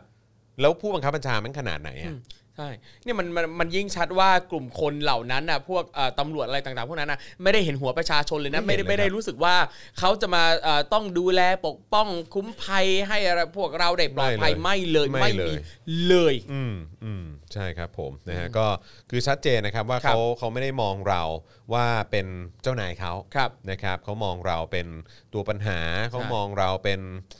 นั่นแหละเป็นเหมือนอากาศธาตุนะครับ ครับ นะฮะก็ไม่ได้ให้ค่าอะไรเรานะครับนะฮะแล้วก็ประชาชนที่ออกมาเรียกร้องนะครับถึงความเท่าเทียม หรือว่าการเคารพในประชาชนผู้เป็นเจ้าของเงินภาษีเนี่ย ครับ ก็กลับกลายเป็นว่าก็มายิงกระสุนยางใส่เขานะครับไปคุกคามเขา ครับ นะครับไปคุกคามเขาถึงบ้านอะไรต่างๆ แล้วก็ยินดีทำทุกอย่างตามคำสั่งของเผด็จการนะครับไร้ศักดิ์ศรีที่สุดเลยนะครับนะฮะโอเค มาต่อกันดีกว่านะครับ ครับผม คราวนี้มาถึงอีกหนึ่งท่านนะครับที่ถือว่าเป็นเอ่อคนที่จะใช้คำว่าอะไรเดียเอิ่มเป็นตัวแทนอีก อ่ะ หนึ่งคน ได้ แล้วกันนะครั ครับ บ ในแวดวงประชาธิปไตยนะครับที่หลายคนก็เอ่อติดตามนะครับ ครับ แล้วก็ได้ข้อมูลดีๆ จาก ใช่ จากเขาเยอะนะครับ ครับ ก็คือคุณเป๋ายิ่งชีพ โอ้โห อาชานนท์นั่นเอง คุณเป่านี่เรียกว่าเป็นตัวแทนที่แบบทำหน้าที่ได้ดีกว่าผู้แทนสมาชิก จริง สภาราษฎรอีกอะ ทำเยอะเนอะ เออ เออ คือแบบ ทำเยอะเลย คือสอสอเนี่ยยูคือสมาชิกสภาผู้แทนราษฎรน่ะแต่แบบหลายคนน่ะไม่ได้ทำหน้าที่ของการเป็นผู้แทนราษฎรเลย เยอะเลยครับ เต็มไปหมดเลยครับ ทำหน้าที่เป็นผู้แทนของใครก็ไม่รู้ เออใช่ แล้วก็ยินดีทำด้วยนะครับอืมนะครับอ่ะโอเค เมื่อวานนี้นะครับมีรายงานว่าคุณเป๋านะครับยิ่งชีพอัชชานนท์นะครับผู้จัดการโครงการอินเทอร์เน็ตเพื่อกฎหมายประชาชนนะครับหรือไอรอนเนี่ยนะครับได้โพสต์ผ่าน Facebook ส่วนตัว ระบุว่าได้รับหมายเรียกผู้ต้องหานะครับข้อหาฝ่าฝืนพรกฉุกเฉิน ซึ่งคาดว่าเอ่อน่าจะมาจากการที่เขาเนี่ยไปเข้าร่วมการชุมนุมทางการเมืองที่สี่แยกราชประสงค์นะครับเมื่อวันที่ 24 มีนาคมที่ผ่านมา นะครับ โดยหมายเรียกนี้เนี่ยระบุว่ามีพนักงานสอบสวนที่รับผิดชอบคือ พันตำรวจโทนพดลปิ่นพงพันธ์และพัน พันตำรวจโทเทิดศักดิ์มนัชชน ครับ ครับโดยคุณเป่ายิ่งชีพนะครับได้เผยถึงความรู้สึกหลังจากได้รับหมายครั้งนี้ด้วยครับว่า ความรู้สึกเมื่อได้เห็นซองจดหมาย และแกะออกดูเนี่ยค่อนข้างไปในทางบวก ตื่นเต้นและกระตือรือร้นเล็กน้อย เออก ระตือรือร้น เต้ไง ด้วย เออคล้ายเด็กได้กล่องของขวัญ โอ้ เออ เออครับ นะ ผม ของใหม่ไงสิ่งใหม่นะ แม่ เออได้กล่องของขวัญมาปั๊บแล้วก็เปิดออกดูว่าข้างในมีอะไรบ้าง เออ ซึ่งเมื่อทราบแล้วก็พบว่าเป็นเพียงของธรรมดาธรรมดาเท่านั้น อ๋อ นี่ หวังว่าคนอื่นๆที่เข้าร่วมกิจกรรมในวันนั้นเนี่ยจะได้ของขวัญชิ้นเดียวกัน ใครไม่ได้ก็ไม่เป็นไร อืม แต่อย่าให้ใครได้ของชิ้นใหญ่กว่ากันเลย อืม ความรู้สึกเมื่อผ่านไปหนึ่งวันก็มีสักสองเรื่อง อืม อ่านะครับ นะครับคุณเป๋าแจงแจงว่าเรื่องแรกเนี่ย ครับ โดยสรุปใจความเนี่ยก็คือว่าเอ่อคุณเป๋าเนี่ยก็มีความโล่งใจนะฮะหลังจากที่อยู่ร่วมในกิจกรรมทางการเมืองมาหลายสิบครั้ง ทั้งในฐานะผู้สังเกตการณ์ผู้ไปเข้าร่วม ผู้ปราศัย ผู้ช่วยคนจัดนะครับไปตั้งโต๊ะรวบรวมรายชื่อแก้รัฐธรรมนูญและอื่นๆอีกมากมาย ครับ นะครับแล้วก็ระบุว่าในเอ่อหมู่เพื่อนพี่น้องเนี่ยนะครับก็ถามถ่ายกันว่าใครโดนคดีอะไรแล้วบ้าง แล้วก็กล่าวว่า ก่อนหน้านี้เนี่ยตนยังไม่เคยโดนอะไรเลย ทั้งที่ก็เข้าร่วมแล้วก็มีบทบาทเท่าที่เป็นตัวของตัวเองมาตลอดนะครับ ครับ ไม่ได้พยายามหลบเลี่ยงคดีหรือว่าหลบซ่อนตัวนะครับนอกจากนี้นะครับก็ยังพูดถึงกรณีที่ว่าใครหลายคนอาจมองว่าตนเนี่ยมีเส้นสายนะครับหรือว่าเขาเนี่ยไม่กล้าดำเนินคดีกับกับคุณเปาหรือเปล่านะครับจึงยังไม่โดนคดีใด ๆ ก่อนจะแจกแจงในโพสต์นั้นว่าทั้งหมดเนี่ยเป็นการเดาที่ไม่จริง ครับ นะฮะการได้รับหมายวันนี้จึงเป็นความโล่งใจที่ข้อกังขาต่างๆ จะหมดไปเสียทีครับ อืม นะฮะ ครับผม โอ้โห ก็ก็คือจะโดนกันเยอะนะฮะ ครับ ผมผมก็ผมก็โดนเหมือนกัน ครับ ว่าเหมือนแบบประมาณว่าเฮ้ยมีเส้นมีอะไรหรือเปล่าทำไม ครับ ถึงถึงไม่โดนอะไร ครับ ซึ่งผมก็เปล่าไม่ได้มีเส้นอะไรเลย อ่า จริง ๆ ครับผม ซึ่งถ้าอยากจะให้คำคอรหานี้หมดไปก็ต้องโดนบ้าง ต้องโดนบ้างครับผม ครับ แต่จริงๆเนี่ยฟัง แต่ ดูแล้ว จริ ก็ งๆไม่ควรมีประชาชนคนไหนโด ใช่ นนะฮะ ใช่ยิ่งอย่างเนี้ยที่คุณป่าบอกว่าเออมีถามกันว่าอ้าวใครโดนคดีอะไรแล้วบ้างนั่นนี่นู่น อืม โอ้มันยิ่งสะเทือนใจเพราะรู้สึกว่าสิ่งเนี้ยมันไม่ควรจะเกิดขึ้นกับประชาชนที่เรียกร้องโดยสันติ อันนี้อันนี้คือมุกเป็นมุก ครั คุ บ ณเป่านะเข้าใจ ครับผ ป่ะ ม คือเป็นฟิลแบบประมาณว่าเหมือนแบบอ้าวเป็นไงมีใครโดนบ้างอะคือ ครับ คือพยายามทำให้ความเครียดมัน ครับ ความตึงเครียดมันลดลง ครับผม ใช่ไหมฮะแต่ว่าก็ท้ายสุดก็ตรงอย่างที่ครูทอมบอกแหละ ครับ ว่าเรื่องแบบนี้ไม่ควรเกิดไม่ควร ใช่ เกิดขึ้นกับประชาชนคนไหนที่อยู่ในประเทศที่เขาว่าเป็นประชาธิปไตย อื้อหือเขาว่าประชาธิปไตยนะครับ เขาว่า เขานี่ก็ช่างว่าเหลือเกินนะค ครั รับผบม อ่ะมาดูกันว่าคุณเปาว่าอะไรต่อนะครับ คุณเปากล่าวถึงประเด็นที่สองครับว่าด้วยความเอ่อด้วยความภาคภูมิใจนี่กล่าวถึงประเด็นนี้ด้วยความภาคภูมิใจนะครับ โดยกล่าวว่าการได้หมายในครั้งนี้เป็นเหมือนกับการได้รับประกาศนียบัตร หรือเหรียญติดบ่าว่า ในวันที่บ้านเมืองไม่ปกติ กฎหมายถูกเขียนโดยคนมีอำนาจ และหวานแหใช้กับคนต่อต้านเพื่อสร้างความหวาดกลัว แต่ตัวเราเองไม่ได้อยู่เฉยๆ และพร้อมจะยืนยันถึงความไม่ชอบธรรมนี้นะครับ พร้อมกับกล่าวว่า แม้จะทำให้เกิดผลกระทบบ้าง แต่ก็ภูมิใจที่ได้เป็นส่วนหนึ่งของคน อย่างน้อย 456 คนที่โดนคดีฐานฝ่าฝืนพรกฉุกเฉิน จากการทำกิจกรรมทางการเมืองไปก่อนหน้านี้ รวมกันอย่างน้อยเนี่ยก็ 130 คดี ร้อยสามสิบคดี โอ้โห สุดย ค อ รั ด บ เลยว่ะ เออ นะครับนะแล้วก็ยังบอกด้วยนะครับว่าโดยเฉพาะในยามที่มีคนถูกจับเนี่ยนะครับ ไม่ได้ประกันตัวมาเกือบ 2 เดือนเนี่ย ถ้าหากเรายังไม่ได้ทำอะไรเลย ครับ และนั่งดูคนอื่นติดคุกไป ก็ไม่รู้จะไปมองหน้าพวกเขาได้อย่างไรนะครับ นอกจากนี้นะครับยังกล่าวด้วยนะครับว่าหลังจากทราบข่าวนี้เนี่ย เขาได้เดินไปแจ้งข่าวกับอานนท์นำพา ระหว่างพักเที่ยงที่ศาลอาญา โดยอานนท์นำพายิ้มกลับมา แล้วก็บอกว่ายินดีด้วยก่อนจะแตะมือกันเบาๆครับ ครับ อืมนะฮะ โอ้ ครับคุณเป่าก็ยังเล่าอีกนะครับว่าเอ่อคุณเป่าเองเนี่ยอยากจะบอกเพนกวินเหมือนกันครับว่า กูทำเท่าที่จะทำได้แล้วนะอืมแต่เพนกวินก็ดูอิดโรยนะครับตั้งหัวไม่ขึ้น แววตาเหม่อลอย เลยไม่อยากรบกวนจิตใจเขาเพิ่ม ขอแค่เรารู้ว่าเราได้ทำอะไรบางอย่าง และแบ่งเบาผลร้ายที่อาจจะเกิดขึ้นมาไว้บนบ่าเราบ้าง บนทางข้างหน้า ครับผมนะฮะแล้วก็อีกเรื่องหนึ่งนะครับ ครับ ที่คุณเป่าทิ้งท้ายไว้ก็คือความท้าทายครับ โดยกล่าวว่าประสบการณ์จากการทำงาน 11 ปีนะครับทำให้เขาได้เป็นทั้งผู้สังเกตการณ์และทนายความในกระบวนการทางกฎหมายมากมายนะครับเคยเป็นโจทย์ฟ้องคดีอยู่บ้าง แต่ยังไม่เคยเป็นผู้ต้องหาหรือจำเลยเองแม้แต่ครั้งเดียว ในคราวนี้จึงถึงเวลาแล้วที่ประสบการณ์ที่สั่งสมไว้ และความรู้เท่าที่พอมีเนี่ยอาจจะทำให้เขาได้ทำอะไรได้บ้าง ระหว่างการต่อสู้คดี พร้อมปิดพร้อมปิดท้ายนะครับด้วยประโยคที่ว่าก็เดี๋ยวลองเอามาดูกัน ได้นะครับ อันนี้ก็เป็นคล้ายๆคำพูดติดปากเขาเหมือนกันนะครับเออ ใช่ นะฮะ ใช่ใช่ เขาชอบพูดประมาณนี้ ใช่ก็เดี๋ยวลองมาดูกัน อ่ะก็เดี๋ยวลองมาดูกั เออ เออ นะครับก็จริงๆฝากทุกคนรอดูนะครับ จับตาดูจับตาดูในในที่เนี้หมายถึงว่า ดูด้วยว่านะครับทางภาครัฐตำรวจใดๆเนี่ยเขาจะจัดการยังไงกับบรรดากลุ่มผู้ชุมนุม และกลุ่มผู้ชุมนุมเนี่ยก็จะมีมาตรการอะไรมารับมือกับสิ่งเหล่านี้ด้วย อืมใช่ครับ ครับ ผมนะฮะ อ่ะโอเคนะครับอ่าคุณผู้ชมเป็นไงบ้างครับผมติดตามเรื่องราวเหล่านี้แล้วรู้สึกอย่างไรบ้างลองแชร์กันได้นะครับนะตั้งแต่เรื่องของคุณวันเฉลิมเองนะครับมาจนถึงเรื่องของคุณเปานะครับกับ ครับ สิ่งที่เกิดขึ้นเนาะนะครับซึ่งก็ถือว่าเป็นเรื่องที่สำหรับผมเองผมก็คือแค่สองข่าวแรกก็สะเทือนใจแล้ว ใช่ครั อะ่ะ บ เพราะว่าคือคุณคุณต้าเองเนี่ยหลาย ๆ คนก็คิดว่าอืมนะฮะก็ มันต้องมีเรื่องไม่ดีเกิดขึ้นกับคุณต้าแน่เลย ครับ นะครับแล้วก็ทุกวันนี้เราก็ยังเฝ้ารอนะครับให้ ครับผม ให้เอิ่มเหมือนความจริงถูกเปิดเผยออกมานะครับ ครับ แล้วก็ให้ให้ครอบครัวได้ทราบข่าวสักทีนะครับว่าว่าท้ายสุดแล้วคุณต้าอยู่ที่ไหนนะครับแล้วก็มันก็เกิดขึ้นในยุคสมัยของเผด็จการน่ะนะค ค รั รั บบ แล้วก็เกิดขึ้นในมันคือมันไม่ได้เกิดขึ้นในประเทศไทยอ่ะแต่ว่ามันแน่นอนมันต้องเกิดขึ้นจากคำสั่งของคนในประเทศนี้แน่ ๆ นะครับมันแน่นอนอ่ะมัน ครับ ต้องเกิดขึ้นจากคำสั่งของคนในประเทศนี้แน่ ครัๆบแล้วเราก็กำลังอยู่ร่วมประเทศกับไอ้ไอ้ไอ้ฆาตกรสั่งการเนี้ย ใช่ เออนะครับ คือทุกคนรู้ทุกคนดูออกอะ ใช่ ว่าถ้าการฆาตกรเป็นใคร ใช่นะครับก็มันก็เป็นเรื่องที่ที่ที่น่าเศร้ามากนะครับแล้วก็อีกเอ่อเรื่องของคุณเปาก็เหมือนกันคุณเปานี่ก็คุณเปานี่ถ้าเกิดผมจำไม่ผิดเนี่ยคุณเปานี่น่าจะอายุเท่าผมนะครับ ถ้าจำไม่ผิดรู้สึกคุณเปาจะอายุเท่าผมใช่ไหมเขาเกิดปีเดียวกับผมนะ อ๋อ ครับ เอ ผ อ ม เขาเกิดปีเดียวกับผมเลย แต่ ครับ คือคิดดูดิ คุณเปาแบบ คืออายุเท่าผมอะ่ะแต่ ครับ คือแบบคือเอาเอาตรงๆเผลอๆคุณเปาสู้มาหนักกว่าผมเยอะอะ ครับ เอาตรงๆเลยอะ่ะเออคือแบบเข้มข้นเจออะไรมาหนักกว่าผมเยอะอะ ครับ แล้วเขาอายุเท่าผมอะ่ะผมก็ผมก็ชื่นชมเขามากนะครับนะแล้วก็แล้วก็คือเขาก็เป็นคนที่เหมือนแบบอยู่เคียงข้างกับภาคสังคมจริงๆนะครับก็เลยอยากจะบอกว่าเออแบบพวกเราต้องเป็นกำลังใจให้กับคุณเปาเอออีกหนึ่งแรงใจด้วยแล้วกัน ครับผม นะครับผมนะฮะ อ่ะโอเคนะครับ คราวนี้มาต่อกันดีกว่านะครับกับประเด็นสารอาญาเบิกตัวคุณโตโต้ ครับ นะครับไต่สวนคำร้องที่จะขอปล่อยตัวชั่วคราวนะครับ แล้วก็เอ่อค้านฝากขังนะครับเอ่อเพราะว่าอ้างว่าตอนที่จับกลุ่มเนี่ยเอ่อจับกลุ่มแบบมิชอบ ใช่ นะครับซึ่งถ้าเกิดเราเราเราน่าจะพอจำได้เนอะเพราะว่า ครับ ก็คือมันก็คือเหตุการณ์ที่ ที่ เมเจอร์ป่ะ Major รัชโยธิน เมเจอร์รัชโยธิน แล้วก็เป็นหน่วยแบบหน่วยสวาดเหรอหรือ ครั ว่า บ หน่วย เออหน่วยอะไร สั อะไร กย่าง แล้วนะมา เออ จูจริงจัง โอ้ ให โห ญ่ จริ โต งจัง มาก เลย เป็นหนังแอคชั่น ใช่แล้วเขาก็นั่งกินข้าวกล่องกันอยู่ ครับ เข้าใจปะแล้วก็อยู่ที่ลานจอดรถด้วย ครับ แล้วยังไม่ได้ทำอะไรเลย ใช่ เออ แล้วก็กลายเป็นว่าไปจับเขา ครับ โอ้โห ดูแบบอะไรมันจะขนาดนั้น เออ นะฮะ คราวนี้มาถึง มาถึงกระบวนการกันมากดีกว่านะครับว่าเขาเขาทำอะไรกับคุณโตโต้บ้างนะครับ ครับ วันนี้เนี่ยมีรายงานนะครับว่าที่ศาลอาญาถนนรัชดาพิเศษกนะครับ เจ้าหน้าที่ราชทันเนี่ยเบิกตัว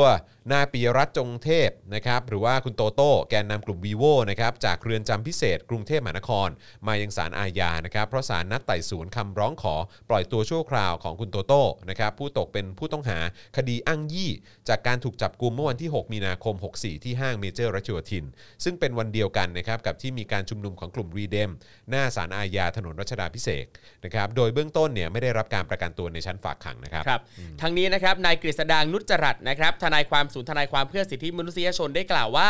การมาศาลวันนี้เพราะมีนัดไต่สวนคำร้องคัดค้านการฝากขังโตโต้ เพราะมองว่าเจ้าหน้าที่ตำรวจกระทำการโดยมิชอบ ไม่มีการแจ้งข้อกล่าวหา และไม่มีความผิดซึ่งหน้า ครับ พยานหลักฐานไม่ครบถ้วน วันนี้จึงนำพยานเอกสารมายื่นต่อศาลเพราะว่าไม่มีพยานบุคคลครับ อืมครับผมนะฮะซึ่งทนายกฤษดาเนี่ยก็บอกว่า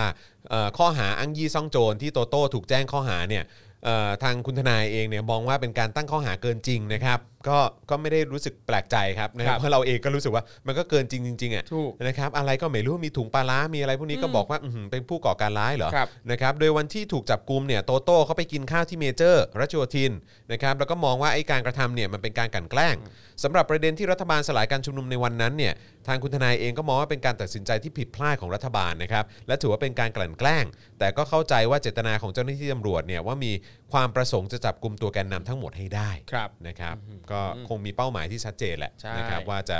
ว่าจะเนี่ยแหละเออ ครับ นะครับจับ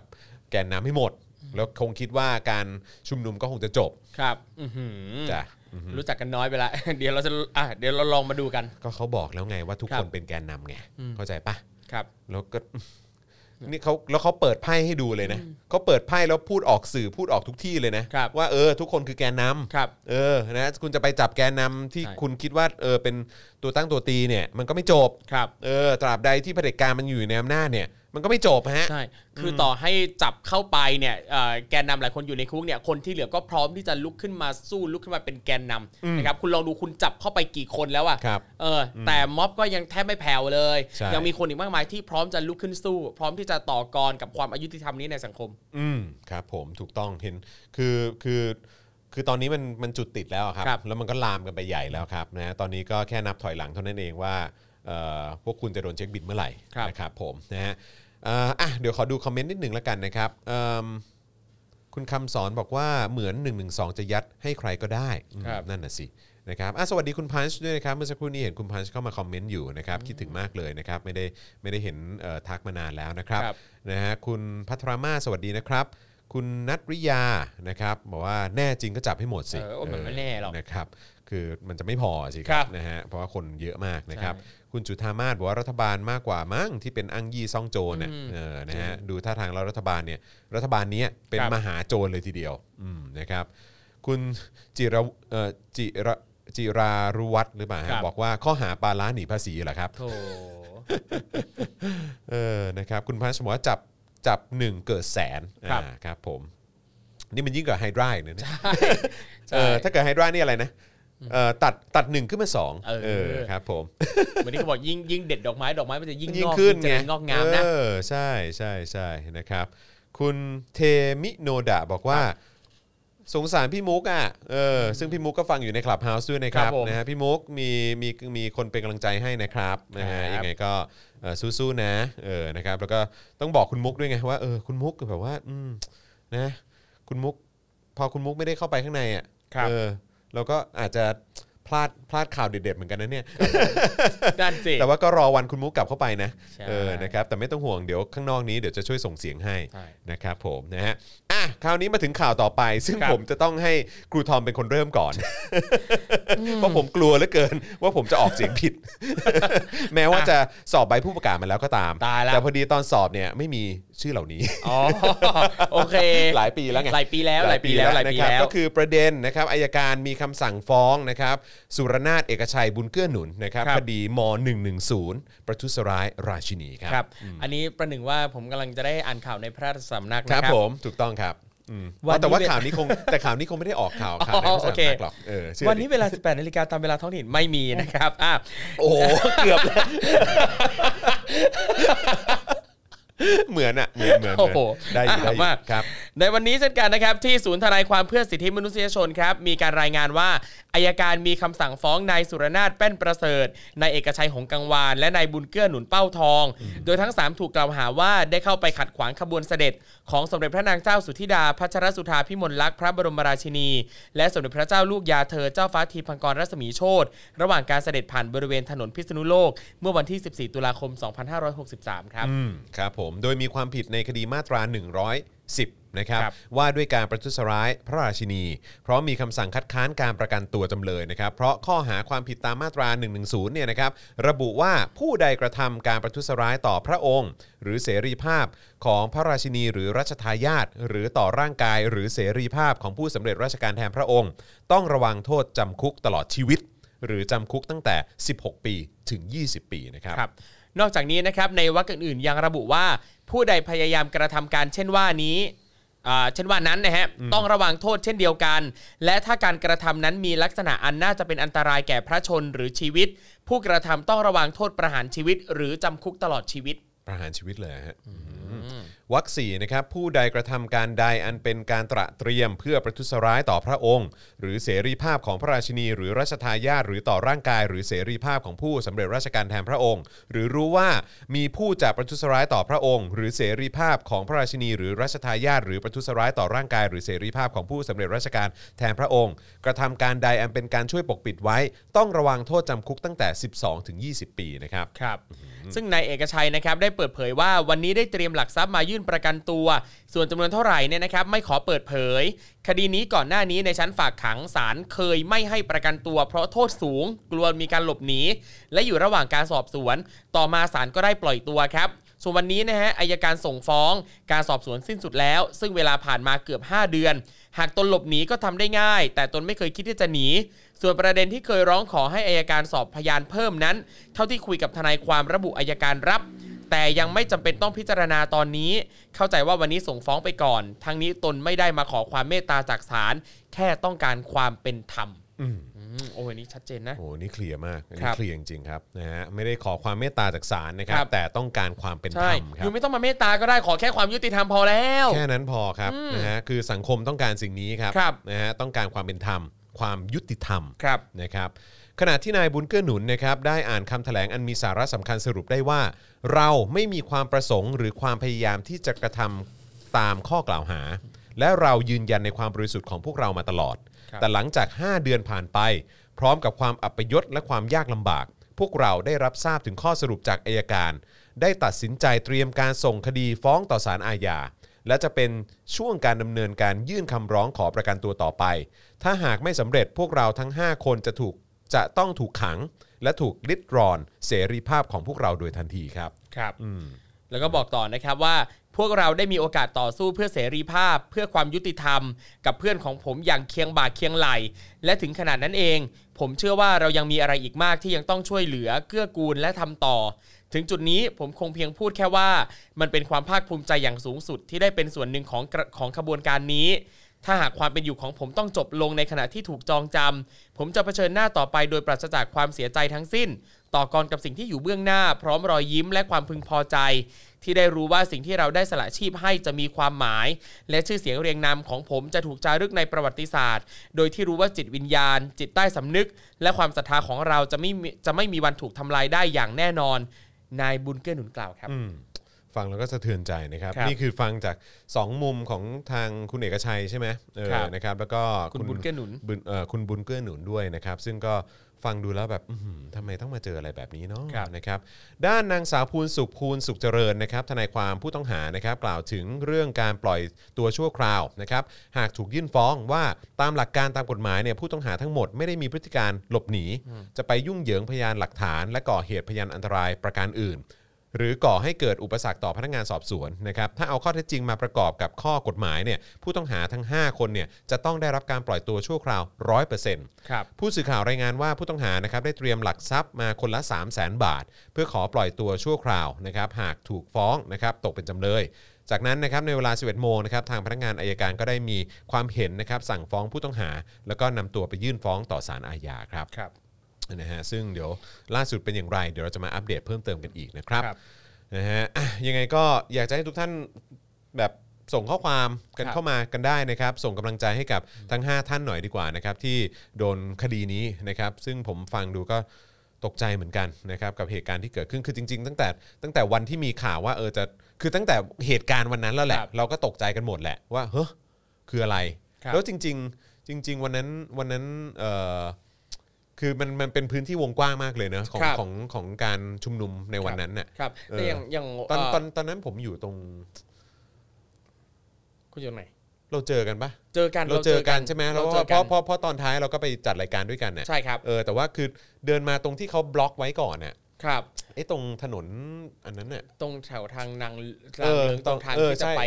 ก็ก่อน สะพาน ก่อน อะไร ก่อน สักอย่าง ก่อนที่ตรงไปแล้วแล้วมันจะไปชนกับไอ้สนามม้า ครับ เออไอ้ตรงเส้นนั้นมันเรียกเขาเรียกว่าเส้นอะไรวะผมจำไม่ได้ ผมจำไม่ได้เหมือน เอ กัน อจำไม่ได้เหมือนกันแต่ว่าอะไรนะ หลานหลวง หลานหลวงเหรอ ไม่ใช่ไม่ใช่หลานหลวง เออแต่ว่าติดอยู่ตรงนั้นนานอ่ะ ครับ แล้วก็มีขึ้นผมก็ขึ้นไปบนรถแห่ ครับ ก็ไปเจอลุงเจอเพนกวินด้วย ครับ เออนะครับแล้วก็หลังจากนั้นก็พอเหมือนทางมันเปิดเคลียร์ปุ๊บเนี่ยเราก็ออกมา ซึ่งซึ่งเข้าใจว่าเอ่อตอนที่เรายังติดอยู่อ่ะ ครับ ก็คือตอนที่เกิดเหตุการณ์ ครับผม ที่ท้ายสุดคุณเอกชัยแล้วก็อีก 4 ท่านก็ ครับ ก็โดนข้อกล่าวหานี่แหละ ครับ เออ แต่อย่างวันนี้ผมก็เห็นเอ่อใน Twitter นะครับที่มีท่านหนึ่งมาโพสต์คลิปจากมุมสูงเขาบอกเขาถ่ายไว้คลิปจากมุมสูงว่า ซึ่งเหมือนจริงๆอ่ามันเป็นหลักฐานว่ามันไม่ได้มีการไปขวางขบวนใดๆเลยนะ เหรอ เออเห็น อุ๊ยอยากเห็นค คลิ ลิป ปใน นั้น Twitter จังเลยอ่ะ เดี๋ยวเดี๋ยวหาเจอเดี๋ยวเดี๋ยวส่งให้ครับ ได้ได้ได้ได้ได้อยากเห็นมากอยากเห็นมาก ครับ นะครับผมนะฮะอ่ะโอเคนะครับก็เดี๋ยวคอยติดตามกันนะครับ แล้วก็ต้องเป็นกำลังใจให้กับทั้ง 5 ท่านด้วย ครับ เออนะครับอันนี้ก็เพิ่มขึ้นมาอีก 5 ท่านแหละนะครับ คือก่อนหน้านี้ก็หลายคนเนาะ ครับ เออนะครับแล้วแล้วก็เราต้องส่งเสียงให้กับพวกเขาทุกๆวัน ครั นะ บ ครับผมนะอ่ะถนนพิษณุโลกปะใช่ปะ อ่าอ่าอ่าถ้า ไม่ใช่นครสวรรค์เหรอคือมันเป็นเส้น จำ ที่ ไม่ได้ ที่เขาที่เขาชอบเอาเอากล้วยเอากล้วยทอดปะเขาเออเออ เออ ที่เขาชอบเอากล้วย แถวๆนาง กล้วเลิ้ย ง ทอดหรือกล้วย แถวๆนั้นกน่ะล้วยกล้วยแขกมาขาย ครับ อ่ะ เออเวลาติดไฟแดงอ่ะ ครับ อืมนะครับอืม อ่าเผด็จการกลัว 3 นิ้วครับผมคุณสุรพัฒน์บอกมานะครับ ครับ นะฮะส่งข้อความมาได้นะครับเผื่อว่าเดี๋ยวเราจะเอาข้อความเหล่านี้ส่งต่อนะครับให้กับเอ่อทั้ง 5 ท่านด้วยนะครับ ครับ ที่ที่กำลังโดนคดีนี้อยู่นะครับอ๋อมีคลิปทวิตของคุณนพเก้า าอ่าใช่ครับใช่ครับใช่ครับใช่ครับ อืมเหรอเออเดี๋ยวผมจะไปกดดูแล้วกันเนาะ นี่เออผมรีรีทวีต สหายนบ มอ ส กั หายนบใช่ไหมอืม ครับ สหายนบเนาะอืมนะครับอ่ะเดี๋ยวเดี๋ยวเดี๋ยวเดี๋ยวจะไปติดตามดูแล้วกันนะครับว่าเป็นอย่างไรโอ้โหพูดถึงคุณนบขึ้นมาเออสหายนบขึ้นมาเนี่ยก็ ครับ ก็ก็เด้งขึ้นมาเป็นทวิตอันแรกเลยเออนะครับอ๋อ ครับผม สรุปว่าอ่าหนึ่งชั่วโมงที่แล้วสารอนุญาตให้ปล่อยตัวชั่วคราวนะค ครั รับบ คุณเอกชัยนะครับ คุณสุรนาถนะครับแล้วก็เอ่อน่าจะมีคุณเอ่อคุณสุรนาถกับคุณเอกชัยเนี่ยประกันตัวด้วยหลักทรัพย์คนละ 3 0 0แสน ครับ นะฮะส่วนนายบุญเกื้อหนุนนะครับหรือว่าฟรานซิสเนี่ยนะครับแล้วก็คุณชนาทิพย์นะครับแล้วก็คุณพานุพัฒน์นะครับประกันตัวด้วยหลักทรัพย์คนละ 2 0 0 0 0นบาท ครับ ไม่ ผม กำหนดเงื่อนไขใดๆ ครับ เออดีใจจัง ใช่ คือ ใช่ คือจะบอกดีใจ โอเค ก็มันเป็นมันก็เป็นความดีใจปนกับความเศร้าใจนะครับ เออนะครับคือดีใจที่ท้ายสุดก็ได้รับการประกันตัวไม่ต้องเข้าไปอยู่ในคุกกันนะฮะแต่ว่า ครับ ไอ้ความเศร้าใจคือก็ไม่สมควรเลยที่จะต้องโดนอะไรแบบนี้ ครับ นะครับนะฮะไหนไหนไหนขอเลื่อนดูคลิปหน่อยอ๋อจริงด้วย ใช่ใช่ใช่ อ๋อผมเห็นละ ครับ แล้วก็ในในรีプライนั้นก็มีโพสต์เอ่อที่ AFP วิเคราะห์ภาพถ่ายว่าไม่มีการโยนสิ่งของใส่ขบวนเสด็จด้วย อ่าครับผมนะครับใครสนใจนะครับกก็ไปดูได้นะครับ เออนะครับก็เป็นของสหายนบโพสต์ไป แต่เมื่อกี้ผมกดรีทวีตแล้วแหละ ครับ เออนะครับก็ถ้าถ้าจะเข้าไปดูในในทวีตของผมก็ได้ผมเพิ่งกดรีทวีตไปนะครับก็น่าสนใจแล้วก็คิดว่าน่าจะเป็นหลักฐานสำคัญเลยแหละนะครับที่เขาก็คงจะหยิบยกขึ้นมานำเสนอเอ่อในศาลด้วยนะครับ ครับ นะฮะในการต่อสู้กันต่อไปนะครับนะฮะอ่ะคราวนี้มาต่อกันดีกว่าเอ๊ะเราจะไปดราม่าโตโยต้าเลยไหมหรือว่าไปเราเราเราไปการเมืองต่อยหน่อยแล้วกั ได้ครับได้ครับ นะนะแล้วก็เอิ่มเอ๊ะหรือว่าเราควรจะไปโตโยต้าเพราะว่าโตโยต้าก็เกี่ยวกับสารเหมือนกัน เกี่ยวนะเกี่ยวกับ โตโยต้าก็เกี่ยวกับสารเหมือนกัน ได้หมดเลย เนาะโอเคงั้นเราไปต่อเราต่อเนื่องอย่างนี้เลยแล้วกัน ครับ เปิดข้อมูลลับโตโยต้าแล้วกันครับ เออยังไง นะฮะ สิ นะฮะสอบสวนบริษัทนะครับที่มีประเด็นในเรื่องของการจ่ายสินบนนะครับ ครับ ให้กับเจ้าหน้าที่หรือว่าคนที่เกี่ยวข้องกับสารดีกา ในการพลิกคดีภาษีหมื่นล้านด้วย ครับ ฟังดูแล้วก็แซ่บเหมือนกันนะฮะ ใช่ นะฮะหลังจากที่ปรากฏเป็นข่าวต่อสาธารณชนเมื่อประมาณ 2 สัปดาห์ที่ผ่านมานะครับว่าบริษัท t o y o t a c o r e นะครับผู้ผลิตรถยนต์รายใหญ่ของประเทศญี่ปุ่นเนี่ยได้รายงานต่อคณะกรรมการกำกับหลักทรัพย์ และตลาดหลักทรัพย์นะฮะและกระทรวงยุติธรรมของสหรัฐอเมริกาเมื่อเดือนเมษายนปี 63 ว่า มีความเป็นไปได้ที่บริษัทลูกแห่งหนึ่งของ t o y o t a ในประเทศไทยนะฮะบริษัทลูกนะ ครับ แห่งหนึ่งของโตโยต้าในประเทศไทย อาจกระทำการละเมิดกฎหมายต่อต้านการติดสินบน หรือ anti bribery เนี่ยนะฮะ laws ของสหรัฐ แต่ไม่ปรากฏรเอ่อรายละเอียดอะไรมากนักนะครับนะฮะเพราะว่ามันก็ 2 วีคที่แล้วเนอะ ครับ คือเหมือนกับว่าเอ่อบริษัทแม่โตโยต้าเนี่ยที่ญี่ปุ่นเนี่ยเอ่อ ชี้ แจ้ แจง งไปทาง ชี้แจง กระทรวงยุติธรรมของสหรัฐว่าบริษัทลูกที่ไทยเนี่ย อืม น่าจะโกง อ่าใช่น่า ครับ น่าจะไปติดสินบนน่ะหรือ ครับ ว่าไป ผม ทำอะไรที่มันละเมิดกับกฎหมายที่เขาระบุไว้ ครับ อืมครับผม หลังที่เรื่องเออหลังจากนั้นนะครับเรื่องนี้ก็เงียบหายไปสักพักนะครับสำนักข่าวอิสราก็ได้รายงานข้อมูลที่สืบค้นแล้วว่า เมื่อวันที่ 30 มีนาคมที่ผ่านมานะครับก็คือเมื่อวานนี้นะครับเว็บไซต์ law 360นะครับซึ่งเป็นเว็บไซต์ข่าวด้านกฎหมายของประเทศสหรัฐอเมริกา ออกมาเปิดเผยข้อมูลผลการสอบสวนข้อคอรหาการทุจ การทุจริตกรณีนี้ โดยระบุถึงเส้นทางการเงินสินบนที่จ่ายให้กับผู้พิพากษาศาลฎีกา เฮ้ย เดี๋ยวก่อน ผู้พิพากษาสารดีกา ผู้ เลย พิ เหรอ พากษานะระบุถึงเส้นทางการเงินสินสินบนที่จ่ายให้ผู้พิพากษาศาลฎีกา ทั้งอดีตและปัจจุบัน รวมถึงบุคคลชั้นนำในวงการการเงิน และในกระบวนการยุติธรรมของประเทศไทยอีกหลายราย แต่แล้วผู้พิพากษาศาลฎีกางี้นะบุคคลในกระบวนการยุติธรรมงี้อื้อหือ นี่คือเขาบอกว่าผู้พิพากษาสารดีกาทั้งอดีตและปัจจุบันนะ ค ครั รับ บ นะฮะเขาบอกว่าระบุถึงเส้นทางการเงินสินบน ครับ นะฮะที่จ่ายให้กับผู้พิพากษาสารดีกาทั้งอดีตและปัจจุบันนะครับแล้วก็บุคคลชั้นนำในวงการการเงิน และกระบวนการยุติธรรมของประเทศไทย ครับ อีกหลายราย ตายแล้ว Shit-day ชื่อเสียงประเทศตอนนี้ก็ อื้อหือ มันเหลืออะไรบ้าง วะ ตอนนี้มันเหลืออะไร ตนนี้ บ้าง แคือไม่เหลือแล้วยังยิ่งแบบโอ้ยยิบไปกับไปอีก คุณท ไป อม อีกไปอีกไปอีก เชี่ย โอ้ นี่แบบมันเหลืออะไรบ้างวะเนี่ย ครับ ครูทอมครูทอมลองย้อนกลับไปวันแรกที่ครูทอมมาอ่านรายการเออมาอ่านมาอ่านข่าวหรือว่ามาจัดรายการ ครับ ในรายการเนี้ย ครับ แล้วย้อนกลับไปแล้วมาถึงวันเนี้ยครูทอมครูทอมครูทอมคิดว่ามันเหลืออะไร ให้ให้ยึด เอา ถื จริ อง ได้บ้าง คือ วะ รู้สึกว่า ในประเทศเนี้ย มันก็แทบจะไม่เหลือแล้ว แล้วมันยิ่งแบบไม่เหลือไปเรื่อยๆเรื่อยๆเรื่อยๆอะ ใช่ไหม คือก่อนหน้านี้รู้สึกว่าโอ้ยไม่เหลือแล้ว มันก็ยังมีอะไรที่มันยิ่งกว่าไม่เหลืออีกเนอะอะช็อกเนอะ เออ แบบ เฮียหรือคุณผู้ชมเองอ่ะตั้งแต่ดูรายการ Daily Topics มาครับนะฮะจะเป็นเวอร์ชั่นเก่าหรือว่าเวอร์ชั่นปัจจุบันเนี่ยนะฮะคือ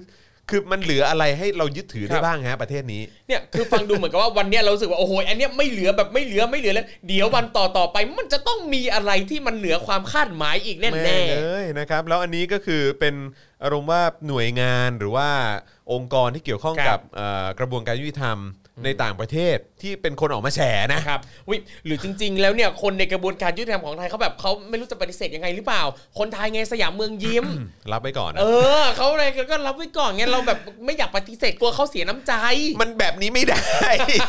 ไม่ได้ยังไงมันก็ไม่ได้ โอ้ยพี่จ้า โอ้ยนะฮะอ้าวเมื่อย้อนกลับไปเมื่อวันที่ 18 มีนาคม 64 ที่ผ่านมา ครับ นะครับบริษัทโตโยต้าได้มีการเปิดเผยข้อมูลต่อสาธารณะว่าบริษัทได้แจ้งข้อมูลต่อสำนักงานคณะกรรมการกำกับหลักทรัพย์ และตลาดหลักทรัพย์สหรัฐอเมริกา และกระทรวงยุติธรรมสหรัฐอเมริกาในเดือนเมษายน 63 นะครับถึงความเป็นไปได้ที่จะมีการละเมิดต่อการกระทำความผิดด้านการติดสินบน อันเกี่ยวข้องกับบริษัทย่อยที่มีสาขาอยู่ในประเทศไทยครับนะ ครั ฮะ บ โดยทางบริษัทเนี่ยเอ่อจึงได้มีการให้ความร่วมมือกับหน่วยงานผู้บังคับใช้กฎหมายของสหรัฐอเมริกานะครับ แต่ก็ยังไม่ได้ระบุรายละเอียดอะไรมากนักนะครับ ครับแต่จากรายละเอียด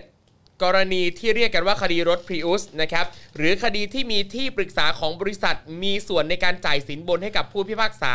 และรัฐบาลไทย อ๋อ ผมนึกออกแล้วคดี คดี ไหน พรีอุสพรีอุส โอเค เออนี่เขา โอเค บอกว่าจ่ายสินบนให้ผู้พิพากษาและรัฐบาลไทย เพื่อแลกกับการไม่ต้องจ่ายภาษีนำเข้ารถยนต์พรีอุสคิดเป็นมูลค่า 350 ล้านดอลลาร์สหรัฐ อืม อืมหน่วยสารพัดหน่วยสารพัดหน่วยสารพัดก็คือตีเป็นเงินไทยก็คือประมาณ 1 9 5 8ล้าน5แสนบาท ครับ อ่า ผม ซึ่งเรื่องนี้นะครับก็อ้างอิงมาจากข้อมูลบางส่วนของเอกสารของบริษัทนั่นเอง เชี่ยไม่แล้วน่าสนใจตรงไหนรู้ป่ะ ครับ อันนี้คือเป็นบริษัทแม่ใช่ไหมบริษัทหลักอ่ะ เออ ก็ไปยื่นเรื่องเนี้ย ครับ กับทางเอ่อหน่วยงานนะครับ กระบวนการยุติธรรมของสหรัฐอเมริกา ก็คงเป็นเพราะว่าหน่วยงานเอ่อของกระบวนการยุติธรรม ครับ เอ่อของสหรัฐอเมริกาเนี่ยมันมีมาตรฐานไง ใช่โอ้ เข้าใจป่ะ โห เข้าใจป่ะมันมี ครับ มาตรฐานแบบว่าว่า คือใครทำผิดก็คือต้องโดนไง ครับ ใช่ไหมถ้าโดนปรับก็โดนปรับ ถ้าโดนเอ่อยกเลิกโดนนั่นนู่นนี่โดนลงโทษอะไรก็ต้องโดนไง ครับ แต่คือแบบเข้าใจป่ะแล้วนี่คือเหตุการณ์ที่มันเกิดขึ้นในประเทศไท ใช่ ย แล้วคือหน่วยงานที่ทำผิดอะ เออ ก็คือเป็นหน่วยงานที่เกี่ยวกับกระบวนการยุติธรรมอะ ของของไทย เอด้วอยซึ่งก็แบบว่าไอ้เหี้ยคือเข้าใจป่ะคือ คือถ้าเอาเรื่องนี้มายื่นในประเทศไทยอ่ะก็คงเงียบปะวะ โอ้โหรู้เรื่อง เงียบแน่นอน ครับผม การันตีเลย ใช่ ไหมฮะแต่ว่าอันนี้คือเขาก็กังวลไง ครับ แล้วเขาก็เขาก็กังวลมากว่าเดี๋ยวอเมริกาจะมีปัญหาไง ครับ เออเพราะเขาก็มีมาตรฐานของเขาไง ครับ นี่คือเห็นได้ชัดเลยว่าเขาเขาเขาให้ความสำคัญกับเรื่องนี้ขนาดไหนอ่ะ ครับ แต่ในประเทศไทยเองกริบ อืม กริบ ครับ เออครับผม โอ้โหนี่อ่ะ นะฮะ โลกรู้กันไป โลกรู้กันไปครับนะฮะเมื่อพิจารณาจากข้อมูลเอกสารที่เว็บไซต์ law 360เนี่ยนะครับได้รวมเอกสารยื่นฟ้องศาลในคดีที่เกี่ยวข้อง โดยจากการสอบสวนภายในดังกล่าวเนี่ยนะครับที่ระบุถึงพฤติกรรมการทุจริตแล้วเนี่ยนะครับวิเคราะห์กันว่ามีความเป็นไปได้นะครับว่าจะเป็นการจ่ายเงินไปยังบริษัทที่ปรึกษาทางกฎหมาย หรือบริษัทที่ปรึกษาต่างๆ โดยเงินดังกล่าว ก็ถูกส่งต่อไปยังผู้พิพากษาไทย ว้า ที่ปรึกษาศาล ตายแล้ว หรือบุคคลอื่นที่เกี่ยวข้อง shit shit เพื่อแลกกับความมั่นใจว่าจะได้ผลประโยชน์ในรูปคดี อันเกี่ยวข้องกับคดีสินบน รถยนต์ Prius ครับ โอ้ ย้ำอีกครั้งนะครับ เงินดังกล่าวถูกส่งต่อไปยังผู้พิพากษาไทย ที่ปรึกษาศาลหรือบุคคลอื่นที่เกี่ยวข้อง ครับ เพื่อแลกกับความมั่นใจ ว่าจะได้ผลประโยชน์ในรูปคดีอันเกี่ยวข้องกับคดีสินบนรถยนต์ Prius นะครับ เอาเรื่อง Shit เอาเรื่อง เอา เค เรื่ รี อย ง ด ว้าวชอบจังแบบอื้อหือเหนือความคาดผมหาย มชอบความ ะไร แห นด ก นั้นน่ะ มากอ่ะผมชอบ เออ ความแหกมากอ่ะ จริง โปะแล้วโปะอีกนะครับ ความเป๊ะเป็นศูนย์นะครับ อันนี้ ครับ นะครับ ผม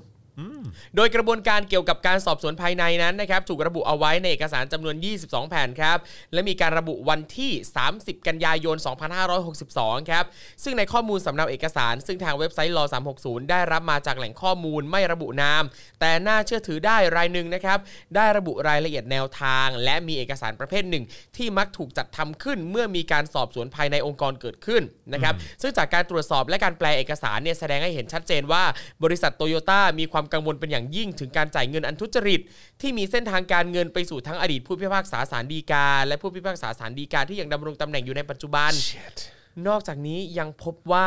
มีการจ่ายเงินให้บุคลากรชั้นนำในวงการการเงิน และในกระบวนการยุติธรรมของประเทศไทยอีกจำนวนหลายราย โอ้ยอยากรู้ชื่อเลย เอออย ากรู้ชื่อ สักวั เล น ย สักวันชื่ออีพวกนี้ ยา หลุดแน่นอน รู้ชื่เลยนะครับ ซึ่งท้ายสุดต้องถูกเปิดเผยแน่นอนครับ ครับ ต้องถูกเปิดเผยแน่นอนครับ นอกจากนี้นะครับยังพบว่าเจ้าหน้าที่ศุลกากรประเทศไทยครับ ได้มีการกล่าวหาว่าบริษัทโตโยต้าไม่ได้จ่ายเงินภาษีนำเข้า คิดเป็นจำนวนเงิน 1.1 หมื่นล้านบาทนะครับหรือคิดเป็นเงินจำนวน 350 ล้านดอลลาร์สหรัฐในปัจจุบัน ครับ ซึ่งเท่ากับค้างภาษีเป็นระยะเวลาถึง 2 ปีด้วยกัน เนื่องจากในช่วง 2 ปีที่ว่ามานั้นเนี่ยบริษัทไม่ได้มีการขายรถ Prius ที่เกิดจากสายการผลิตในประเทศไทย แต่กลับเป็นการนำเข้ารถ Prius ที่ถูกประกอบสำเร็จมาแล้วมาขายแทน ซึ่งสรุปการสูญเสียสำหรับโตโยต้าจากภาระทางภาษีนำเข้า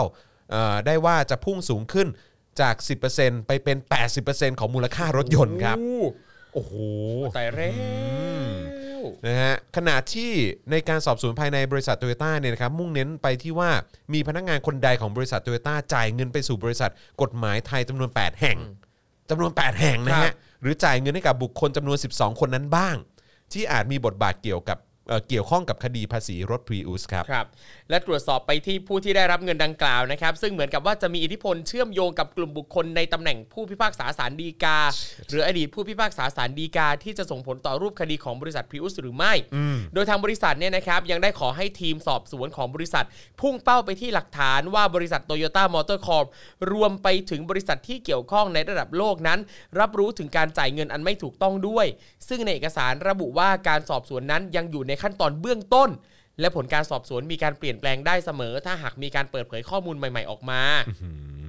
ครับ เบื้องต้นเนี่ยนะครับนายเอริกบูธนะครับโฆษกบริษัทโตโยต้าระบุว่า บริษัทโตโยต้าจะทำงานอย่างเต็มที่เพื่อรักษามาตรฐานวิชาชีพ และจริยธรรมสูงสุดในแต่ละประเทศที่เราดำเนินงาน และเราดำเนินการจัดการกับข้อกล่าวหาการกระทำผิดใด ๆ อย่างจริงจัง และมุ่งมั่นที่จะสร้างความมั่นใจ ว่าการดำเนินการธุรกิจของเราเป็นไปตามกฎระเบียบของรัฐบาลที่เกี่ยวข้องทั้งหมดครับ โอ้โห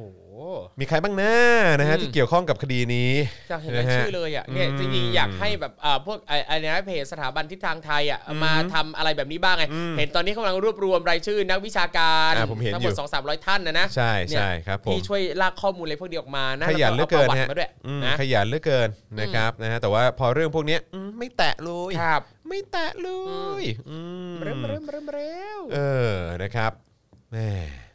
โอ้อยากรู้เลยอ่ะว่ามีใคร ครับ บ้างอ่ะ นี่ แต่ว่าผมจำได้ ครับ แล้วก็รู้สึกว่าตัวละครในในคดีนี้เนี่ย ครับ อืมก็เห็นก็เกี่ยวข้องกับเรื่องของอะไรนะเออเกี่ยวข้องกับเรื่องของการเรื่องของการคอร์รัปชันอะไรต่างๆพวกเนี้ยนะฮะอืม อืมสนุกจังเลยสนุกจังเลย แซบฮะแซบแซ ครับ บ แซบอืม เนี่ยเดี๋ยวเอาจริงเด็ดเนี่ยเดี๋ยวจะไปไล่หาอ่านข่าวย้อนหลังด้วยว่ามันอะไรยังไงบ้างมีรายชื่อใครน่าสนใจอยู่ในนี้บ้างเนี่ยนะ ใช่ใช่ใช่ ครับ อืมนะครับ โตโยต้านี่ผมเคยไปที่เขาเขามีเป็นพิพิธภัณฑ์โตโยต้า อืม ที่นาโกย่ามั้งเอ อ่ะ อมี ครับผม เพื่อนเพื่อนทำงานเพื่อนเป็นคนญี่ปุ่นทำงานอยู่ที่นั่นอะไรเงี้ยแล้วคือเวลานัดเจอกันก็เราจะเห็นว่าโทรศัพท์ที่เพื่อนใช้อ่ะคืออยู่ในนั้นอ่ะอยู่ในโรงงานในออฟฟิศอ่ะคือก็ต้องเป็นเคสแบบที่ปิดกล้อง อืม คือจะไม่มีความลับรั่วไหลออกมาจากในโรงงานเลย ไม่ให้พนักงาน โอ้ ถ่ายรูปอะไรใด ๆ ในนั้นเลย เหรอ อ่า ว้าว แล้วเขาค่อนข้างจะเคร่งนะเรื่องอะไรแบบนี้นะ เออเพราะฉะนั้นคือเขา ความโปร่ เขา งใส เขา ความสุจริต ก็เขาก็ละเอียดนะครับ เออเขาละเอียดเลยเนาะเออ ใช่ ครับผมนะฮะโอเคนะครับโอ้โหเรื่องนี้เรื่องนี้นะ สนุกจังเลยอ่ะ เออแซบอ่ะ อืม อืม รอดูแซบโดยไม่ แล้ว ต้อง คือ แอบเลยเรื่อง แล้วคื นี้ อตลกเนอะคือ ครับ เราต้องมาลุ้นอะไรแบบเนี้ยจากหน่วยงานกระบวนการยุติธรรมต่างประเทศอ่ะ ครับ คือมีความเป็นไปได้ว่าเราคงจะไม่ได้เห็นอะไรแบบเนี้ยเกิดขึ้นในประเทศไทยหรอก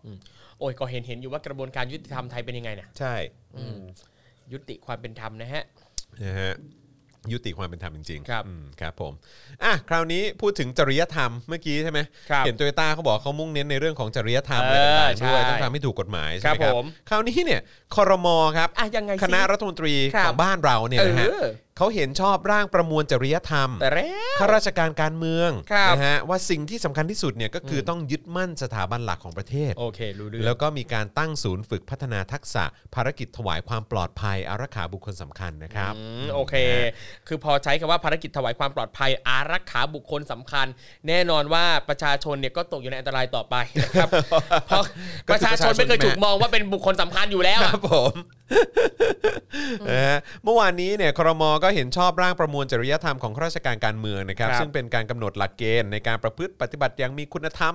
ของข้าราชการการเมือง ตามคำสั่งนะฮะตามคำสั่งการของประยุทธ์จันทร์โอชานะฮะที่สั่งให้ทำร่างนี้ขึ้นมา ครับ อืมครับผม โดยร่างประมวลจริยธรรมของข้าราชการการเมืองนะครับกำหนดให้ข้าราชการการเมือง ต้องยึดมั่นในสถาบันหลักของประเทศอันได้แก่ชาติ ศาสนา พระมหากษัตริย์ และการปกครองระบอบประชาธิปไตยอันมีพระมหากษัตริย์ทรงเป็นประมุข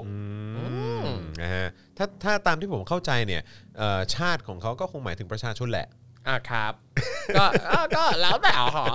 แต่แค่ไม่ได้ใช้คำว่าประชาชน อ๋อ ท่านั้นง โอเค ครับผมนะฮะก็เป็นอันรู้กันอะไรอย่างเงี้ย ครับ เออ ก็ได้ ครับ ครับ ผมนะฮะก็เออ read between the lines อะไรย่า อ่าง งี้ย โอเคได้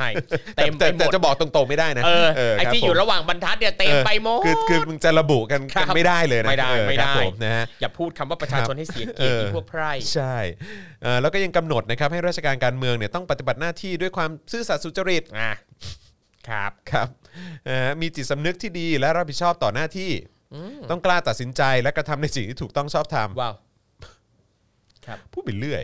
นะฮะข้าราชการการเมืองต้องยึดถือประโยชน์ส่วนรวมของประเทศชาติ ครับ นะครับ และความผาสุกของประชาชนโดยรวม และมีจิตสาธารณะครับ อ่าอืมฟังดูดีเชียวนะครับนะถ้ามีจิตสาธารณะก็ช่วยไปมีนอกเวลางานนะคครั รั บบ ผม นอกจากนี้นะครับ เมื่อวานนี้คอรมอยังได้เห็นชอบให้มีการตั้งศูนย์ฝึกอบรมหน่วยงานระดับกองบังคับการ สังกัดกองบัญชาการตำรวจสอบสวนกลาง เน้นพัฒนาทักษะ ภารกิจถวายความปลอดภัย อารักขาบุคคลสำคัญครับ อืมครับผมนะฮะ สำหรับรายละเอียดนะครับของร่างกระทรวงนี้เนี่ยก็คือกำหนดให้จัดตั้งศูนย์ฝึกอบอบรมนะครับ ประกอบด้วยฝ่ายอำนวยการฝ่ายฝึกอบรม ฝ่ายวิชาการ และฝ่ายวิทยาบริการ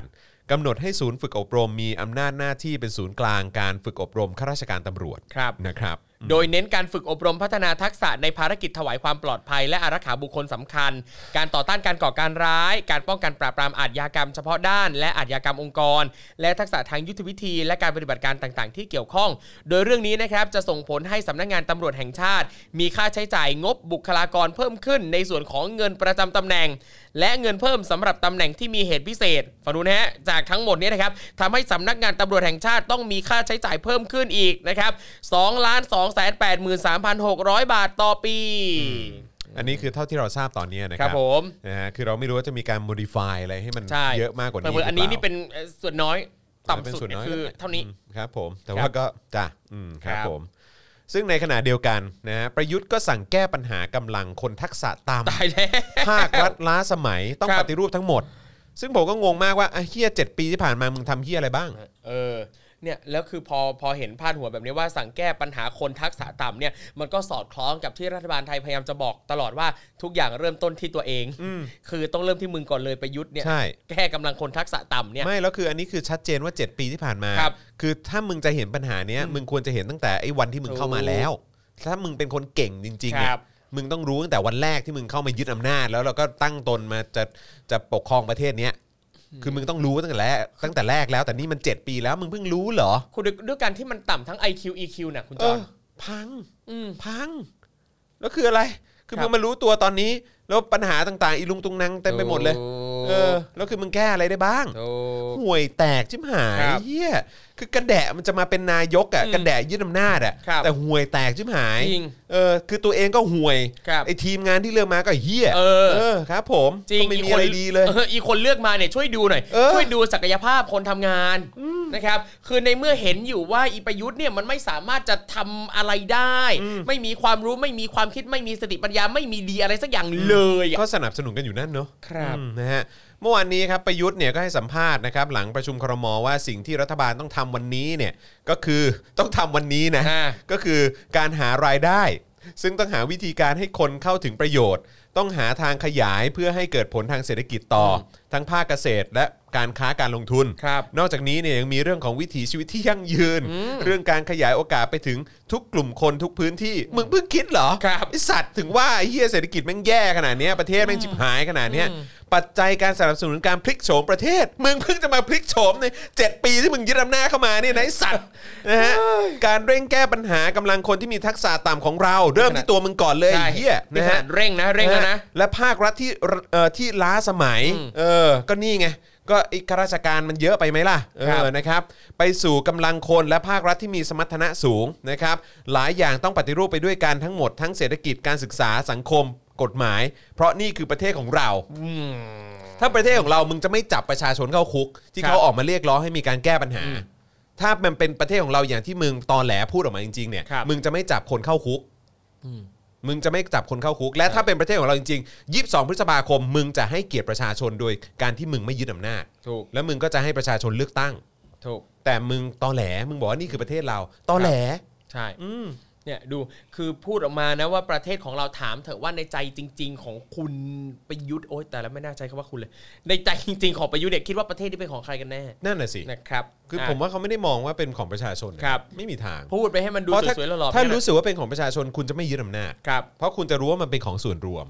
หรือแบบเป็นไปได้ไหมตอนนั้นเนี่ยเขายังยังยังไม่ได้รู้สึกว่าเป็นของประชาชนไง แต่เวลาผ่านไป 7 ปีเขาได้เรียนรู้แล้ว นี่ไงเขาถึงอยากจะเปลี่ยนตัวเองตอนนี้ โอ้ ขอโอกาสจากประชาชน นี่คือ ตอนนี้ผมเปลี่ยนแล้วครับ นี่คือตัวแทนของสลิมใช่ไหม ฮะคือรู้ตัวช้ามากเลย คือต้องให้ชิบหายก่อนถึงจะรู้ ใช่ ตัว ใช่ต้องชิบหายก่อนไง เอ๊ะ เออตอนแรกเขาก็คิดว่าเอ้ยเข้ามาอาจจะดีไงเอ้ยแต่ผมพร้อมแล้วผมพร้อมที่จะเป ผม ลี่ยน พร้อมแล้ว ผมพร้อมแล้วครับ ใช่ผมพร้อมแล้ว ครับ นะครับ ผม อ่ะทีนี้นะครับก็มีผู้ตั้งคำถามว่าใครเป็นคนเขียนสคริปต์นี้ให้ประยุทธ์นะครับ เออเพราะหลังจากที่ประยุทธ์ยึดอำนาจและเป็นนายกมากว่า 7 ปีเนี่ยแต่วันนี้นะครับ กลับมาบอกว่าจะปฏิรูปรัฐที่ล้าสมัยโอ้โหจะปฏิรูปรัฐที่ล้าสมัย อะไรโดนใจให้พูดแบบนั้นครับ หรือประยุทธ์กำลังจะบอกว่าตนเป็นคนทันสมัยมีทักษะสูงกว่าคนอื่นหรือเปล่า และทีเนี้ยถ้าดูจากผลงาน 7 ปีเนี่ยตั้งแต่เป็นผู้นำรัฐประหารที่ยัดเยียดให้เด็กท่องคานิยม 12 ประการ รวมไปถึงที่ประยุทธ์พูดในสมัชชาสหประชาชาติว่าตนเป็นผู้บริหาร ใช้ Google ทุกวัน ไอ้ยะตำนานประโยคนี้ตำ ตำนานตำนาน วักทอง จริง วักทอง ตำนานจริง นะครับ ตำนานจริง ทั้งที่ตอนนี้เนะฮะเด็กอนุบาลเนี่ยยังเปิด Google เป็นนะครั ใช่ ทำให้หลายคนเนี่ยแสดงความเห็นไปในทางเดียวกันว่าคนที่ควรปฏิรูปตัวเองคนแรกก็คือประยุทธ์ เออ ปฏิรูปตัวเองก่อนเลย คนทั้งประเทศเนี่ยเขารู้กันหมดแล้วว่าไอ้สิ่งที่ควรจะปฏิรูปออก ครับ ไปเนี่ยหรือว่าปฏิรูปให้มันหมดไปเนี่ยก็คือประยุทธ์ แล้วถ้าปฏิรูปได้เนี่ยนะเอากองทัพออกไปจากสมการเลยฮะ จริงคือแบบคำว่าปฏิรูปมันก็ยังยังรู้สึกแปลกๆนะเพราะปฏิรูปคือยังมีอยู่แต่ ใช่ เปลี่ยนแปลงไปคือแบบดีลีทไปเลย ดีลีทไปเลย ดีลิทไปเลย ดีลีทไปเลย ครับ อืม delete คบ ถาวร ผม ด้วยนะ ดีลีทถาวรเลย เอ ครับ อ ม ดีลีทแล้วก็หืมเข้าไปดูในไอ้ถังขยะด้วยนะครับว่ายังหลงเหลืออยู่หรือเปล่านะครับ ครับผมอืมนะฮะล้าสมัยที่สุดในประเทศก็คืออ๋อครับผมนะฮะ ครับ ตู่ไขว่ห้างอืมครับผมไขว่ห้างที่อ๋อเอ้อก็ไอ้ที่พูดที่ว่าใช้ Google ทุกวันน่ะ ครับ ก็นั่นแหละไอ้ไอ้ที่นั่งไขว่ห้างนั่นแหละเออนะครับเอออ้าวไหนๆก็พูดไหนๆก็พูดถึงเรื่องไขว่ห้างใช่ไหม ครับ เอองั้นก็พูดถึงเรื่องเอ่อที่ประยุทธ์เอ่อที่ที่ทำเนียบใช่ไหมทำเนียบ ครับผม แบนนักข่าว ครับ ที่นั่งไขว่ห้าง อืม นะครับเออแล้วก็กระทบกระเทือนความรู้สึกประยุทธ์อืมนะครับนะฮะเมื่อวานนี้นะครับหลังการประชุมครมเนี่ยประยุทธ์ก็ออกมาแถลงข่าวใช่ไหมเพื่อตอบข้อซักถามของสื่อในประเด็นต่างๆนะครับโดยเมื่อวานนี้เนี่ยระหว่างที่กำลังแถลงแล้วก็ให้สัมภาษณ์อยู่เนี่ยนะฮะเอ่อที่มีต่อหน้าสื่อมวลชนเนี่ยนะครับนะฮะพลเอกประยุทธ์ก็หันไปพูดกับผู้สื่อข่าวคนหนึ่งนะฮะแล้วก็ระบุว่าเธอเอาขาลงไม่ได้เหรอนั่งไขว่ห้างกับฉันเนี่ยเอาขาลงได้ไหมเธออขาเธออะ เท้าเธออ่ะอืมนะครับ ก่อนที่ประยุทธ์จะถอนหายใจและมีสีหน้าไม่พอใจอย่างยิ่ง โอ้โห อืมครับผ ทำ ม ไมอ่ะเธอเธอเป็นใครอ่ะตู่ ครับผม ทำไมอ่ะทำไม อืม เขาจะนั่งข่อยห้าง ใช่ ต่อหน้าเธอไม่ได้อ่ะ อืม อืมล่าสุดนะครับก็มีรายงานข่าวเพิ่มเติมครับว่าผู้สื่อข่าวคนดังผู้สื่อข่าวคนผู้สื่อข่าวสาวคนดังกล่าว ได้ถูกขอความร่วมมือนะใช้คำว่าขอความร่วมมือนะฮะให้งดเข้าพื้นที่ทำเนียบรัฐบาลในช่วงนี้ สืบเนื่องจากกรณีการไขว่ห้างนั่นแหละ ซึ่งสร้างความไม่พอใจให้นายกรัฐมนตรีและทีมงาน โดยอ้างว่ามีปัญหาด้านทัศนคติการทำงานในพื้นที่ทำเนียบรัฐบาล โอ้ โอ้ยอีอ่อนไหวอีควาย พิเศษมาก ครับ เป็นพื้นที่ที่แบบว่า อื้อหือ มนะฮะ ถ้ามันถ้ามันเป็นพื้นที่ศักดิ์สิทธิ์หรือว่าเป็นพื้นที่ที่มันพิเศษ ครับ ที่ต้องเคารพมากเนี่ยนะครับ ครับ พวกมึงเนี่ยจะไม่เอาความเหี้ยของพวกมึงเนี่ยเข้าไปอยู่ในนั้นได้ 7 ปีหรอก ถูกต้อง เข้าใจไหม ถูก เออ ต้อง มันเป็นพื้นที่ของประชาชน ใช่ มัเป็นพื้นที่ที่ใช้เงินภาษีของประชาชน ครับ แล้วก็สื่อจะอยู่ในนั้นเขาก็มันก็เป็นหน้าที่ของเขา ครับผม เออ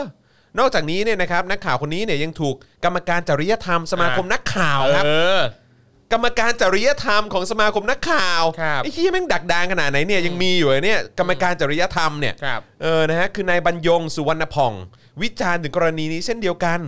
ซึ่งมีการบอกว่าไม่ว่ายุคใดสมัยใด ไม่ว่าเทคโนโลยีจะเปลี่ยนจากอนาล็อกเป็นดิจิทัลไปแล้วก็ตามเนี่ยวัฒนธรรมอันดีงามของไทยไม่เคยเปลี่ยนแปลง และยังคงอยู่อย่างมีคุณค่า คือความนอบน้อมต่อผู้อาวุโสกว่า ครับ เช่นเดียวนักข่าว พึงให้เกียรติสถานที่และแหล่งข่าว ทั้งการแต่งกายและกริยา ท่าทางตามกาลเทศะโอ้โห นี่ที่สุดของความแบบดักดานที่สุด เออ ของความ โอ้โหนี่ก็นี่ก็ไดโนเสาร์ในในสมาคมนักข่าวเหมือนกันนะเนี่ยนี่โคตรไดโนเสาร์เลยนะเนี่ย คือออกมาเทคแอคชั่น อะไร เรื่องเนี้ยแต่แบบก่อนหน้าเนี้ยที่ประยุทธ์มากระทำต่อผู้สื่อข่าวใดๆเนี่ย อะไรบ้างไหม ลุปอยู่ไหนมาลุงทำอะไรบ้างหรือเปล่าลุงพูดอะไรบ้างไหมเนี่ย ไม่ ลุง แล้วคือคุณมาบอกว่า เฮ้ยต้องให้เกียรติแหล่งข่าว ครับ ซึ่งแหล่งข่าวเนี่ยก็คือเขาเรียกว่าอะไรกบฏที่ยึดอำนาจมา อืมถูก ซึ่งคนแบบนี้ไม่ควรมีไม่ควรมีที่ยืนในสังคม ใช่ นะแล้วถ้าเกิดว่ามันจะดันทุรังอยู่ในตำแหน่งแบบนี้เนี่ย สิ่งที่นักข่าวต้องทำก็คื ครั อบ ต้องถามจี้ ครับ ต้องคอยจี้ ต้องคอยถาม ครับ ไอ้คนเนี้ยให้มันตอบคำถามแล้วก็ให้เคลียร์ประเด็นต่างๆ กับการใช้เงินภาษีของประชาชน ครับ ไม่ใช่ว่าอ๋อให้นั่งนอบน้อมแล้วก็เรียบร้อยกับกบฏที่ยึดอำนาจเข้ามา ถูก ไร้สาระแล้วทำไมไขว่ห้างมันเรื่องอะไรใหญ่ใหญ่นักหนา ครับ มันกระทบต่อความรู้สึกของนายก แล้วก็เจ้าหน้าที่ในาทำเนียบขนาดนั้นเลยเหรอ ใช่ แล้วคืออะไรก็คือถ้าเป็นประยุทธ์นั่งไขว่ห้างได้ ไม่มีปัญหาอะไรอย่างเงี้ยเหรอ อืม ไอ้เฮียไร้สาระ ครับ ไร้สาระเออ ครับอยากจากประเด็นนี้นะครับล่าสุดนะครับ Facebook ของบรรยงนะครับก็ถูกโต้กลับจากชาวโซเชียลนะครับด้วยการยกพฤติกรรมต่างๆ ของรัฐมนตรีของประยุทธ์เนี่ยตลอด 7 ปีที่ผ่านมา ไม่ว่าจะเป็นกริยาหยอกล้อแรงต่อผู้สื่อข่าว จนเป็นที่วิพากษ์วิจารณ์ครั้งแล้วครั้งเล่าซึ่งก็เป็นข่าวมาโดยตลอด แล้วนอกจากนั้นนะครับจากประเด็นที่เกิดขึ้นเรื่องการไขว่ห้างนี้นะครับก็มีการตั้งข้อสังเกตว่า ประเด็นนี้ไม่น่าจะเกิดขึ้นจากการนั่งไขว่ห้างเพียงอย่างเดียว นั่นไง แต่สืบเนื่องจากคำถามของเธออที่ถามพลเอกประยุทธ์เกี่ยวกับความขัดแย้งในเมียนมาและท่าทีของรัฐบาลไทย ต่อผู้ลี้ภัยการปราบปรามประชาชนของรัฐบาลเผด็จการพม่า อืม นี่อันนี้แหละ มันน่าจะเป็นประเด็นนี้มากกว่า เอ เอ อ อ นั่นแหละนั่นแหละ เพราะฉะนั้นบรรยงเองเนี่ยนะ ครั ฮะ บ ในฐานะที่เป็นอะไรนะเป็นเอ่อคนของสมาคมนักข่าวเนี่ย ใช่กรรมการจริยธรรมเงี้ย ก็แปลกนะครับ ดูก็ดูดูอายุก็ไม่ได้น้อยแล้วนะ ไม่น้อย ก็น่าจะ ไม่น้อย พอมีประสบการณ์นะ ยังแยกแยะไม่ออกอีกเหรอว่า ครั มั บ นไม่ใช่เรื่องการไขว่ห้างหรอก ครับ มันเป็นเพราะว่านักข่าวคนนี้เขาทำหน้าที่ของเขา ครับ เขาทำหน้าที่ของสื่อ ใช่ ที่เขาควรจะทำ ครับ แล้วเขาก็ทำอยู่ด้วยการถามถึงถึงว่าไอ้ความเกี่ยวข้อง หรือว่าไอ้การกระทำของรัฐบาลไทยอ่ะ ครับ ที่เกี่ยวข้องกับไอ้เหตุการณ์ในเมียนมา ครับผม ใช่ไหมคือเขาทำหน้าที่ของเขา ครับ แล้วบรรยงก็มาซ้ำเติมเขาแบบนี้เหรอ ครับ โอ้ ซึ่งคือนักข่าวท่านนี้เนี่ยนะครับเขาก็ถามว่าได้มอบนโยบายเจ้าหน้าที่ที่ชายแดนยังไง ครับ เพราะมีการแจ้งว่ารับนโยบายมาว่าให้บล็อกผู้ลี้ภัย อืม คือเขาก็ถามไงว่า ครับ เออเขาคือแล้วแล้วนายกจะว่ายังไง เพราะว่าเจ้าหน้าที่เอ่อระดับปฏิบัติการน่ะเขา ครับ บอกว่าเขาได้นโยบายมาแบบนี้ ก็คือหมายความว่าเบื้องบนสั่งมาใช่ไหม ครับ ล่ะนะฮะแล้วก็ยังถามว่าได้สั่งการให้เจ้าหน้าที่มีแนวปฏิบัติอย่างไร อืม เพราะอาจเกิดความสับสนเนื่องจากข้อมูลไม่ตรงกัน ครับ คือมันเหตุนี้หรือเปล่า ใช่ ที่ที่เขาถามจี้อ่ะ ครับ แล้วก็คือเป็นคำถามที่ควรจะได้รับคำตอบด้วย ถูก ใช่ไหมแล้วกลายเป็นว่าทำไมไม่พอใจ อืม ก็เลยแบนเขา ครับสิ่งที่นักข่าวถามประยุทธ์ไปแทบจะไม่เป็นคำตอบอะไรสักอย่างนะฮะนอกจากนั้นนะครับเอ่อนักข่าวสาวท่านนี้เนี่ยก็ไม่ใช่แค่เอ่ออยู่ในทำเนียบนะครับ แต่ว่าการทำหน้าที่ภาคสนามของเธอนี่ก็น่าสนใจไม่น้อยนะครับ เธอจะยิงคำถามตรงๆหลายครั้ง เช่น กรณีการสลายการชุมนุมหมู่บ้านทะลุฟ้า ที่เธอถามถึงกรณีที่เลือกสลายชุมนุมในช่วงเช้ามืด ซึ่งพลตำรวจตรีปิยะตะวิชัยรองผบชนเนี่ยก็ได้ตอบคำถามเธอว่าเมื่อท้องฟ้าขึ้นแล้วก็ถือว่าเป็นกลางวันแล้วค อื รับ มครับผม คือเขาทำหน้าที่ของเขาอะครับ ถูกต้องครับ เขาก็เลยเขาก็เลยโดนคุกคามแบบเนี้ยครับ ครับ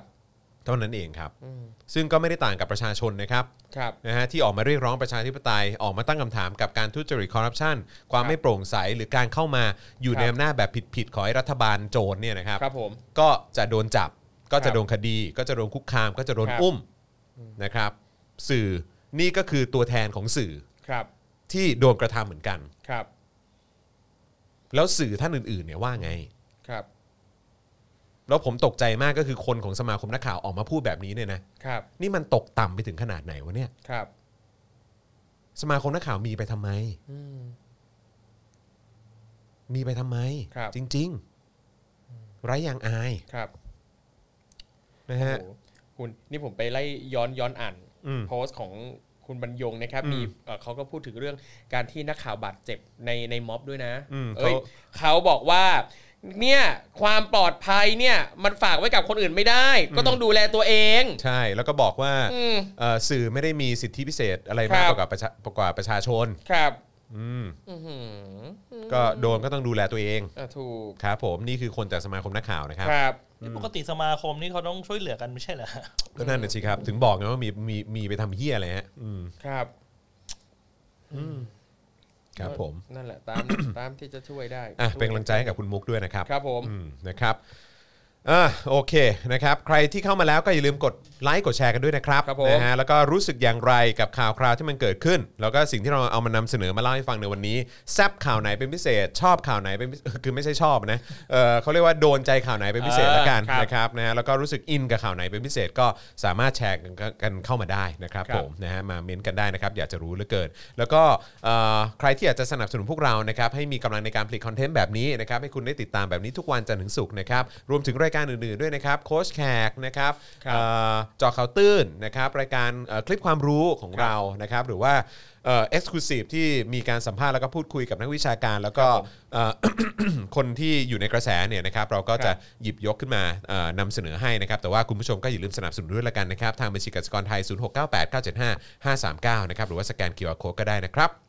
นะฮะแล้วก็อย่าลืมสนับสนุนเราแบบรายเดือนได้ด้วยเช่นเดียวกันนะครับ ผ่านทางเอ่อ YouTube Membership นะครับกดปุ่มจอยหรือสมัครข้างปุ่ม subscribe ได้เลยนะครับ ครับ แล้วก็เลือกแพ็กเกจในการสนับสนุนได้ แล้วก็อย่าลืมกดกระดิ่งด้วยนะครับ จะได้เตือนเวลามีคลิปใหม่มา แล้วก็ทาง Facebook ก็ Become a supporter ครับนี่ ครับ นะฮะอันนี้ก็สนับสนุนแบบรายเดือนผ่านทาง Facebook แล้วก็ช้อปปิ้งกันได้ที่ Spoke Dark Store นะครับ หรือว่าจะส่งดาวเข้ามาก็ได้นะครับผมนะฮะ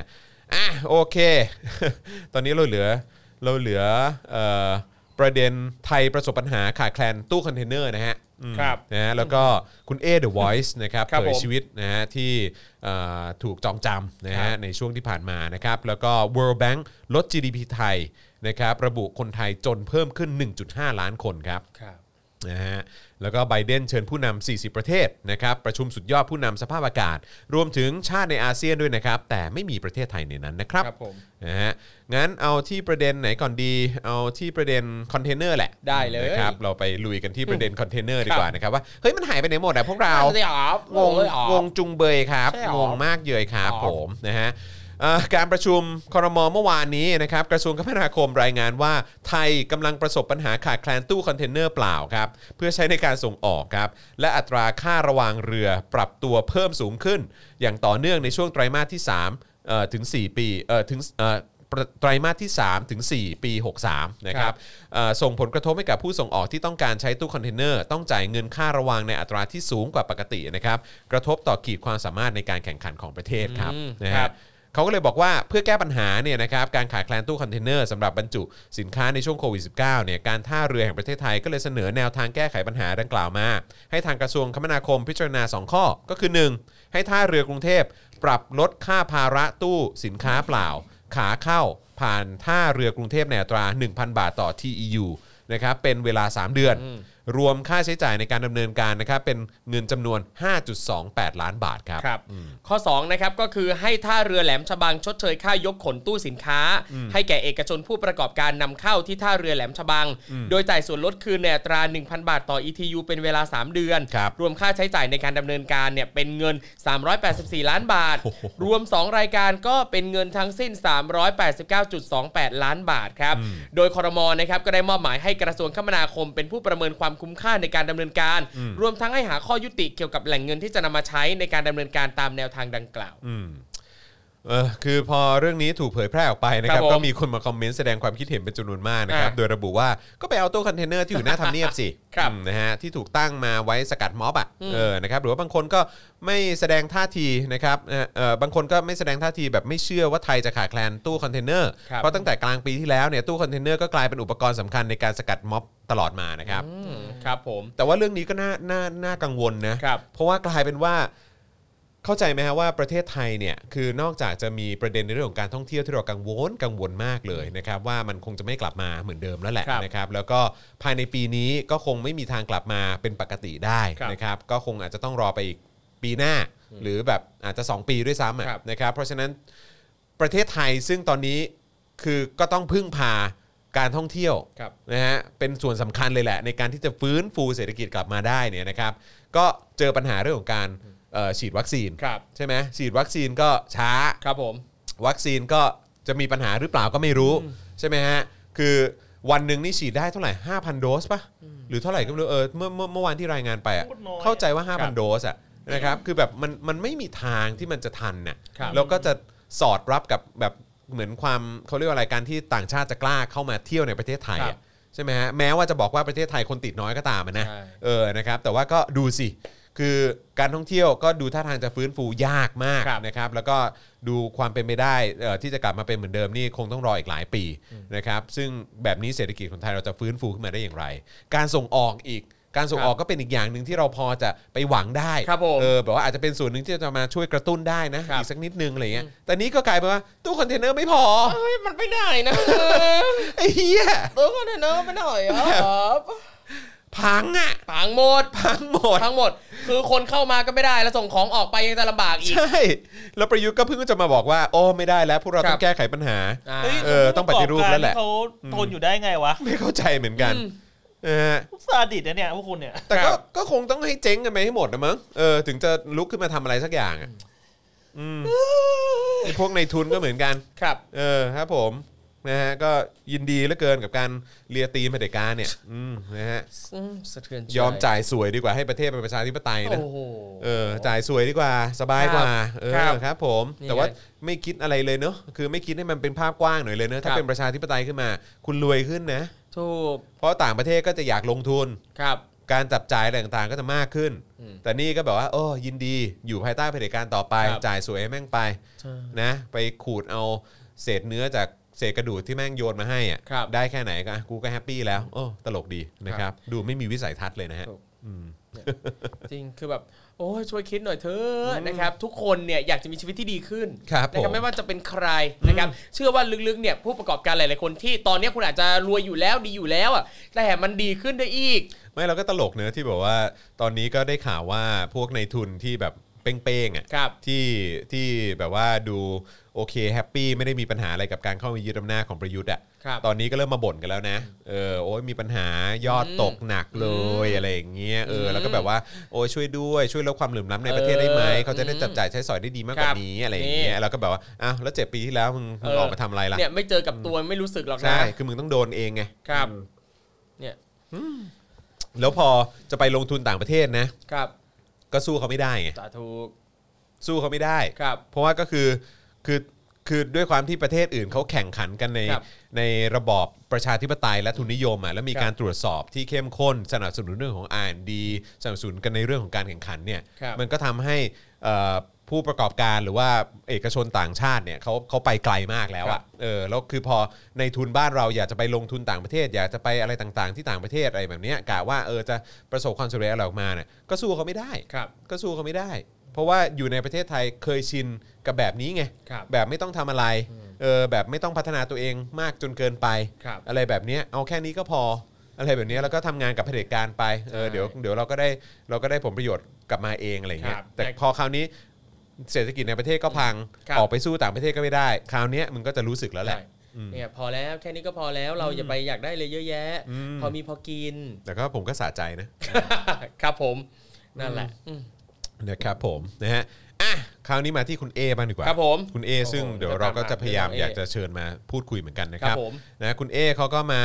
เอ่ออัปเดตนะครับกับไอ้ประสบการณ์ที่ผ่าน ครับ มาที่โดนจับไปนะครับ ครับ เอ่อคุณเอเดอะไวส์นะครับซึ่งเป็นหนึ่งใน 99 คนนะครับของผู้ที่ถูกตำรวจจับกลุ่มนะครับจากการสลายการชุมนุมหมู่บ้านทะลุฟ้าบริเวณข้างทำเนียบรัฐบาลนะครับก็โพสต์ข้อความผ่าน Facebook ส่วนตัวระบายถึงเรื่องราวที่เกิดขึ้นหลังถูกจับนะครับโดยสรุปใจความประมาณนี้นะครับก็คือสำหรับใครที่คิดว่าพวกเรา 32 คนที่โดนคุมตัวได้นอนในห้องแอร์ในสโมสรตำรวจเนี่ยผิดนะคะ เพราะความเป็นจริงเนี่ยคือนอนในคุกสำหรับผู้ต้องหายาเสพติด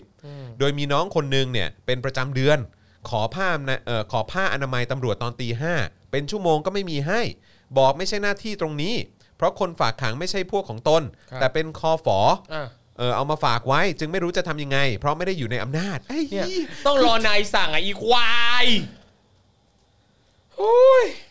ไม่อยู่ในอำนาจแล้วมึงให้เขาเข้าไป เออ อยู่ในนั้นได้ยังไง ใช่ คือแม่งตอบแบบพี่เฮี้ยจริง ครับ ๆนะ คือไม่รู้ทำไมหน่วยราชการไทย เป็นอย่างนี้เนาะ โยนข ห่ ยัน วย โยน แตก ขี้ สัสสัอะสๆเลยอะ ซึ่งไม่รู้ว่าอันเนี้ยอันเนี้ยเพ่อเฮียหรือเพ่อโง่อะ เออ ผมว่าเฮียเพราะว่า ใช่ มันเหมือนกันหมดเลย คใช่รับ อืม เนี่ย เกลียดกั อ่ะ นไปเกลียดกันมาตลอดเลยอ่ะ ใช่ ครับเนี่ยคือนึกดูคือการที่ผู้หญิงเนี่ยจะมีประจำเดือนมันเป็นสิ่งที่ควบคุมไม่ได้ไงเวลาที่ประเดประจำเดือนจะไหลออกมาอะไรเงี้ยแล้วคือแบบแล้วคือไม่เอาผ้าอนามัยให้เขามันมันไม่ได้ไงนะครับถึงขั้นว่าผู้ชายห้องข้างๆเนี่ยนะครับที่โดนจับเหมือนกันเนี่ยต้องสาดน้ำจากข้างในออกมา เพื่อเป็นการประท้วงให้ผู้หญิงเนี่ยได้ผ้าอนามัยนะครับจนกระทั่งว่าก็มีคุณป้าแม่บ้านเนี่ยเอาผ้าอนามัยมาให้นะครับทุกคนก็อ่ะขอโทษขอโพยคุณป้าแม่บ้านเรื่องที่มีการสาดน้ำด้วย นี่ยังไม่นับว่าอีก 67 คนที่มาจากตชดนะครับเจอกันที่ศาลที่โดนยัดมาร้อนๆในรถหายใจไม่ออก มีพระรูปหนึ่งนะครับเป็นลมหมดสติความดันขึ้น 159 เลย กว่าจะได้ไปโรงพยาบาล นี่แหละครับคือสิ่งที่เขากระทำกับเราในที่เอ่อที่ชุมนุมอย่างสันติ อืมครับผม ชัดไหมล่ะครับ ครับ นะฮะนอกจากจะห่วยแตกแล้วนะครับ ก็ยังอำมหิต ครับ นะฮะไม่มีความเป็นคนไม่มีมาตรฐานนะค ครั รับบ ห่วยแตกมากเลยนะครับ อืม นะฮะทุเลศฮะ โอ้โห อืมเรามาอะไรนะฮะตำรวจดีแสนคน มีตำรวจเลว10 คน สรุปเรามีตำรวจเลว1นึ่งแสนสิบคน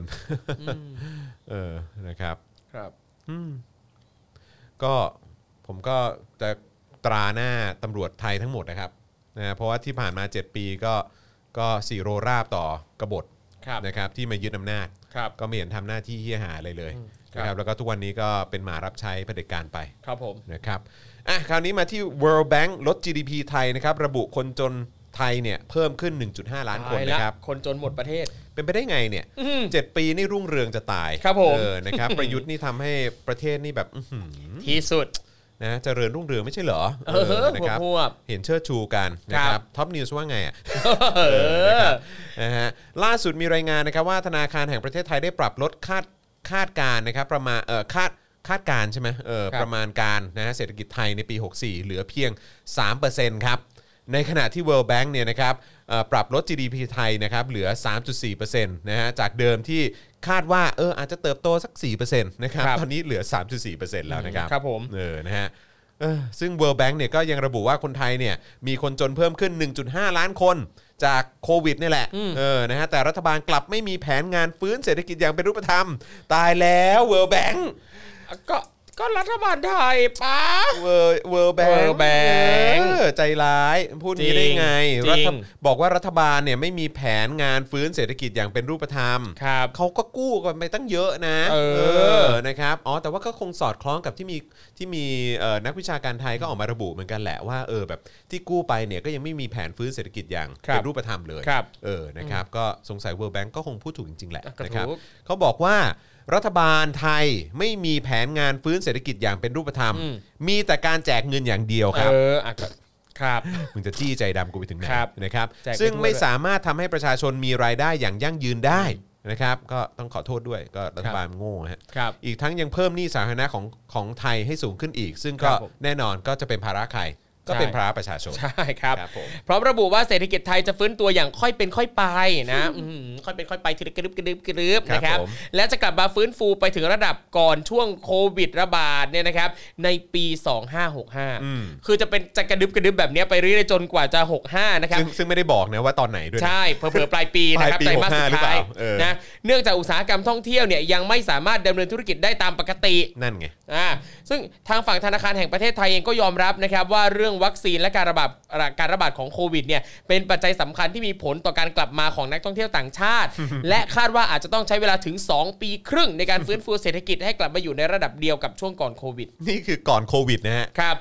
นี่คือก่อนโควิด ซึ่งแย่อยู่แล้วด้วยนะ ครับผม ซึ่งแย่อยู่แล้วจากการรัฐประหารนะ จริง ฮะ ก่อนโควิดคือไม่ได้ดีเลยพี่จ๋า ใช่ครับผมแล้วก็อย่างที่บอกไปมันมีงานวิจัยออกมาเยอะแยะมาก ครับ มายนะครับว่าเศรษฐกิจไทยแย่ลงเพราะรัฐประหารนะครับ ครับ แล้วโดยเฉพาะรัฐประหารครั้งล่าสุดนี่แหละ มันแย่มากอะฮะ ครับ แล้วก็มาซ้ำเติมด้วยโควิดอีกนะครับ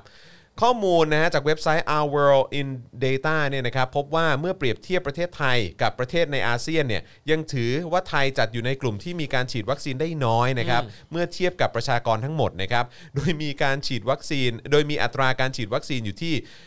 0.15%ครับเป็นรองนะฮะเวียดนามที่มีเอ่ออัตราการฉีดอยู่ที่ 0.04%เท่านั้น ครับ อืมนะครับ โอ้โห0.15%นะ 0.15%ครับ เฮ้ยจริงๆอยากรู้ว่าสถานการณ์โควิดที่เวียดนามนี่เป็นยังไงบ้างนะ แต่จำได้ว่า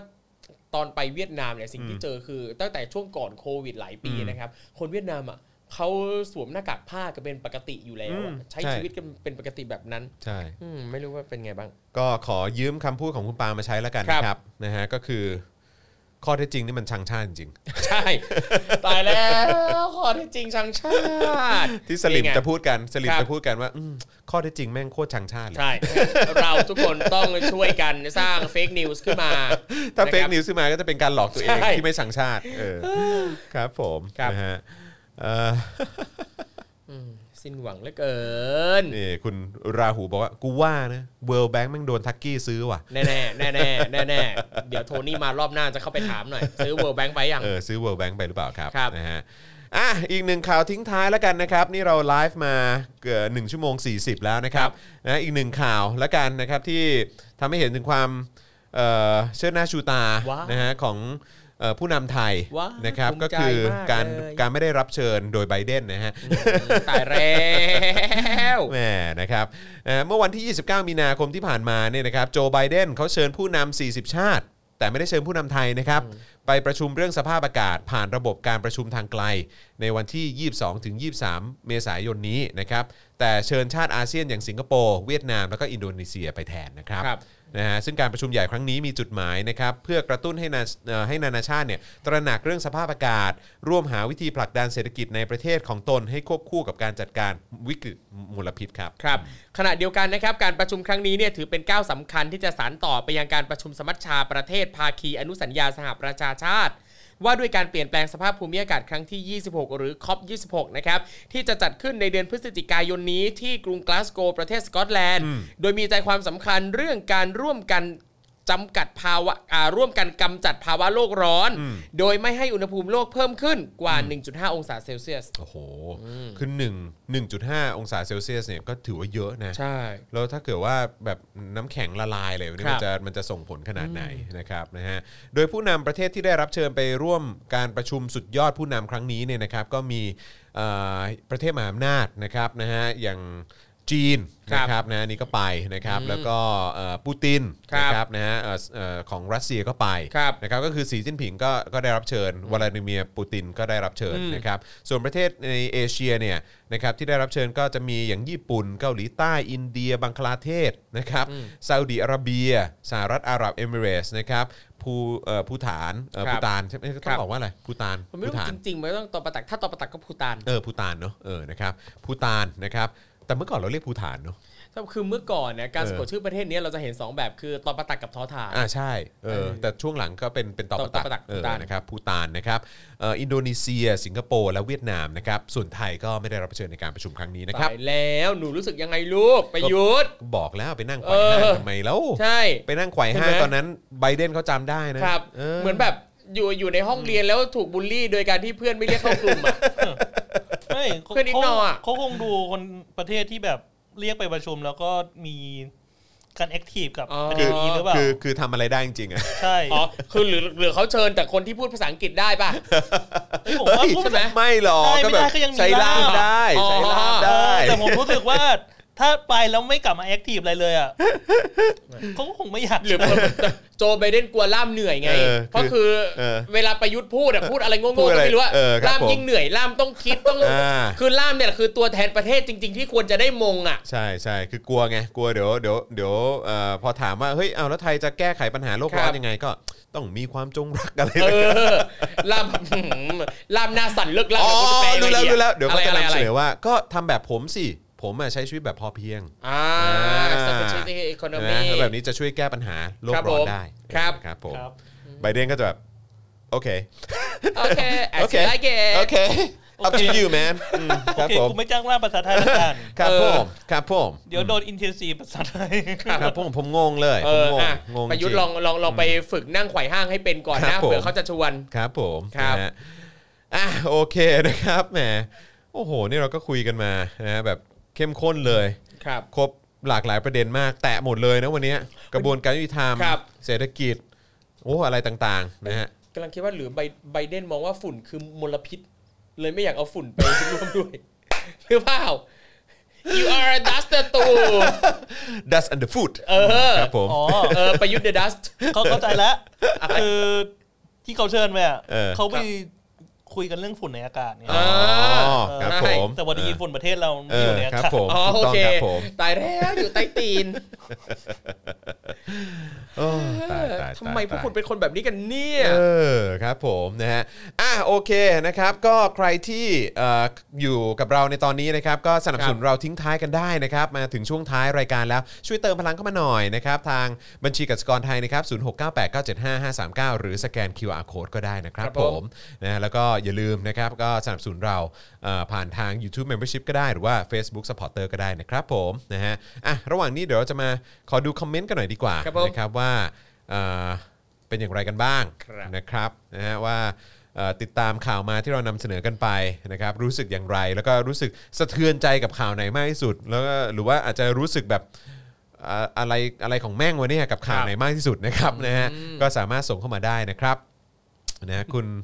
เอ่อเมื่อกี้ใครบอกคุณจิรเทพบอกโอ้ยแรงอ่ะแรงอืม แม่แรงอร่อยอ่ะ คุณอุจิวะเขาบอกเขาเชิญแต่คนมั้งครับอืมนะครับ เนี่ยแรงของจริง เนี่ยคุณสุริบอกว่าเขาไม่เชิญฝุ่นนะคะอืม ครับ ครับผมนะฮะเอ่อธนาธรซื้อไบเดนไปแล้ว เออ คุณลิชคิงบอก ครั มา บ นะครับเอ่อคุณไก่บอกว่าสนับสนุนแบบรายเดือนแล้วครับ โอ้ขอบคุณมากนะครับ ขอบคุณครับ นะฮะอ๋อคุณไก่เป็นน่าจะเป็นซัพพอร์ตเตอร์ทาง Facebook นะครับ ขอบ ครับ คุณนะครับนะฮะคุณ e a r n i n g บอกว่า อืม ใช่ sufficiency economy ใช่ไหมแก้โลกร้อน ครับ อื ผม ครับผมนะฮะคุณเอกศักดิ์บอกว่าตู่เขาเป็นมลพิษนะฮ ะ เออเป็นมลทินมลพิษชนิดหนึ่ง คที่มลพิษด้วยนะ นะครับเอิ่มพี่จอนครับประมูลงานอาจารย์ทัศนัยเมื่อวานได้ออกท็อปนิวส์ไหมครับ คุณเจมี่ถามมา ไม่รู้เหมือนกันไม่ได้ดูไงไม่ได้ตามแฟนเพจนี้นะครับไม่ได้เรียกเอ่อผมไม่ได้เรียกว่าสื่อนะผมเรียกว่าแฟนเพจนะ ฮะ เออนะฮะ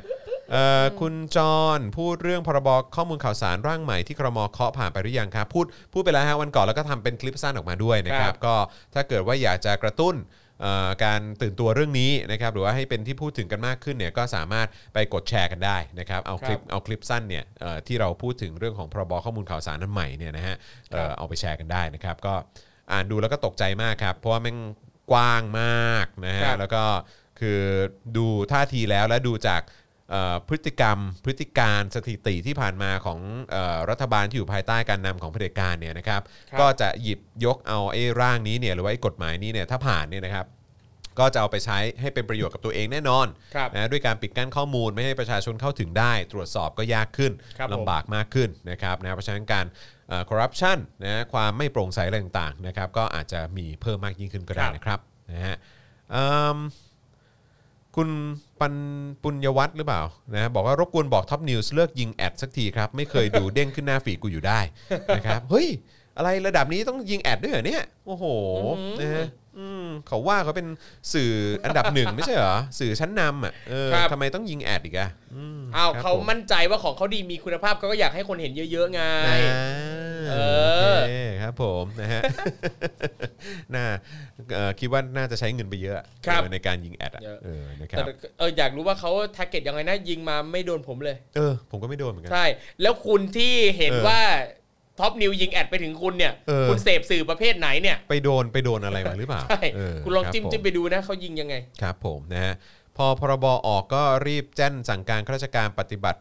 เอ่อเรื่องการเผยแพร่ข้อมูลลับทันทีเลยค่ะ อืมครับ อืมครับผมนะฮะก็เนี่ยแหละครับตามสไตล์นะครับเอ่ อ โอ้โหคุณลิชคิง เออเอาเขาไม่ได้คลิปเหรอครับ ท็อปนิวส์งบยิงแอดจาก MK หรือเปล่า โอ้โห อ่า ครับผม เป็นไปได้ คุณสรัญญาบอกมา นะ แต่ MK เขาสนับสนุนแค่อาหารไม่ใช่เหรออเออคงสนับสนุนแค่อาหาร ครับ คล้ายๆ S&P ป่ะ อ่า อ๋อแต่ S&P ก็เหมือนซื้อซื้อซื้อแอดด้วยมั้ง ครับ อืมครับผม ก็ไม่รู้ เอ่อคุณนัทวุฒิบอกว่าผมก็โดนยิงแอดครับ แต่ผมไม่ได้ตามนะ หาทางพยายามบล็อกอยู่ครับ โอเค ครับผมต้อนรับคุณเรจิน่าด้วยนะครับ เป็น new member ของเรานะครับ สวัสดี สวัสดี นะค ครั รับ บนะฮะต้อนรับเข้าสู่ครอบครัว Daily Topics นะครับ เย่ นะฮะข่าวนายกดุนักข่าวไขว่ห้างดูแล้วสะเทือนใจกลัวกลัวกลัวอืมครับผม ๆกลัวได้ปลอมมากนะครับ ครับ มี ผ ห้าม ห้าตอนท้ายเนี่ย นะฮะคุณคุโรโรบอกว่าถ้าจะแบนผู้สนับสนุนท็อปนิวส์ต้องแบนทีวีไดเรกด้วยนะครับ เพราะตึกออฟฟิศที่ท็อปนิวส์ใช้อยู่เนี่ยเป็นตึกของทีวีไดเรกครับผม คนยังซื้ออยู่ไหมทีวีไดเรกเนี่ย ก็น่าน่าน่าจะยังมีนะยังขายดี ก็ยังพอได้อยู่ใช่ไหม แต่แค่อยู่ไม่อยู่ไม่ไกลจากที่นี่เหรอ ฮะ ที่วีเดเล็กอ่ะ ทีวีได เมื่อ เรก เมื่อกี้เห็นเขาบอกว่าอยู่แถววัชรพล ก็ฝั่งนู้นไง ก็เออไม่ไกลเท่าไหร่ ใช่ใช่ใช่ เออเออ นะ อ่ะ ครับ วันหลังไปเยี่ยม ครับผมนะฮะเอ๊ะเมื่อกี้มีพิมพ์มาเป็นภาษาอังกฤษว่าอะไร ครับ นะฮะเอ่อ Hello Hello from Atlanta Atlanta Georgia พี่จอน พี่ทอม พี่แบงค์ and everyone in Thailand and everywhere around the world นะครับ สวัสดีคุณพนิดา นะครับ ณพนิดา นะฮะ YouTube ซ่อนไปแล้ว ครับผม ครับ นะฮะเอ่อ คุณไอเลิฟคิงของว่า MK ย่อมาจากแม่แขก ครับผม นะฮะ ก็เห็นจะทำเห็นจะทำน้ำจิ้มสุกี้อยู่เหมือนกันนะฮะ เออ ครับ นะจะได้ทำทานเองกันที่บ้านก็ได้ฮะ ครับผม ครับผม อร่อยเว้ย ได้ นะครับ ได้ครับ นะฮะพระเจ้า เอ่ออ๋อแถวบ้านเลย ว่าอยู่ทำไมเจอบ่อยเอออ อ๋อ นะครับ นะฮะเจอใครบ่อยฮะ เออ นั่นสิ เออครับ คุณ ผม ไปอยู่ใต้ตึกเขาหรือเปล่าก่อน เออครับผม ระวัง 3 นิ้วของเขาจิ้มตานะฮะ ครับ ครับ คุณสิริการบอกว่าทีวีด r เรกอยู่ตรงเสถียรธรรมสถานค่ะ อ๋อเหร อ่า อ โอเค นะฮะ สายนั้นล่ะ เออนะฮะท็อปนิวส์ด่าคุณมุเละเลยโกรธแทนนะฮะ ครับ คุณเทมิโนดะบอกมา โอ้ ไม่ต้องไปสนใจฮะ ครับ เออ ครับผม คือมันมันไม่มีราคาไงคำพูดขครั อบ งคนพวกเนี้ยเออนะครับ คุณจอนอย่านั่งไขว่ห้างตู่ไม่ชอบอืมครับผม เมื่อสักครู่นี้เห็นเอ่อคุณพรนิพานะครับ บอกว่าบงชูคาบูนะครับและ เอบงกูราชเออ นะครับ คืออะไร ส ฮะ วัส ให้ อ่า ให้ สวัสดี ให้ แล้วก็ให้กำลังใจ ให้มี good courage ใช่ไหม ใช่ครับ งบงคือ good ใช่ไหม บงใช่ครับ เออบ งคือ good ครับผมนะฮะเยอรมันอากาศดีจะมีใครคิดถึงเยอรมันไหมคะคุณสุพันธ์นีบอกเออคุณสุพันธ์นีอยู่ที่เยอรมันเหรอครับอยู่เมืองไหนฮะแชร์เข้ามาได้นะครับ ครับบาบาเรีย นะฮะเห็นข่าวช่วงนี้แล้วปลงครับ ครับ แต่จะปลงตอนนี้ก็ไม่ได้ เดี๋ยวชิบหายมากกว่าเดิม ใช่ ครับผม เราอย่า ถู เพึ่ง กต้อง ฮะเราต้อง ไม่ สู้กับมัน คือตอนเนี้ยคือมันมันมันกำลังอย่างที่บอกครับ ครับ คือมันมันมันบีบเข้ามาฮะมันคือบ่วงที่บีบเข้ามา ครับผม กับเผด็จการแล้วก็พรรคพวกอะครับ ครับ เออนะครับแล้วก็เครือข่ายของเผด็จการเพราะว่าก็คือเศรษฐกิจมันก็แย่หรือเอ่อคือไอ้ผลประโยชน์ของคนรอบข้างมันก็ ครับ น้อยลงอะไร ครับผม ต่างๆเหล่านี้ไอ้พวกนี้มันก็เริ่มชักจะอยู่ลำบากแล้ว ครับ นะครับนะฮะก็ก็รอวันฮะรอวันผมผมรอวันแบบเช็คบินจริง ๆ นะครับ ใช่ คุณสุริบอกว่าพวกเราเหรามาชุมนุม เออนะครับปลงมากครับกินข้าววันละมื้อเออโอ้ตายละคุณตีภพบไม่ได้นะต้องต้องทาน ครับ ด้วยนะครับนะฮะเอิ่มรอเวลาเช็คบินอย่างเดียวครับตอนนี้อ่าใช่เห็นด้วยนะครับนะฮะโอเคนะครับก็เอ่อเนี่ยแหละ 1 ชั่วโมง 50 นาทีแล้วนะครับ ครับผม ที่เราไลฟ์กันมานะครับเข้มข้นดีใจ เย่ วันนี้รู้สึกครอบคลุม ครับ นะครับ ก็ ขอบคุณ สัปดาห์หน้าก็เช่นเคย ก็จะเจอครูทอมวันจันทร์กับวันพุธ ใช่ไหม ใช่ครับ ใช่ไหม ใช่ครับ เออ จันทร์ นะครับ ครับ นะต้องมีเข้าป่าอีกไหมเนี่ย เอ่อเข้าป่าไม่มีแต่เดี๋ยววันเสาร์นี้ไปลงน้ำครับไปดำน้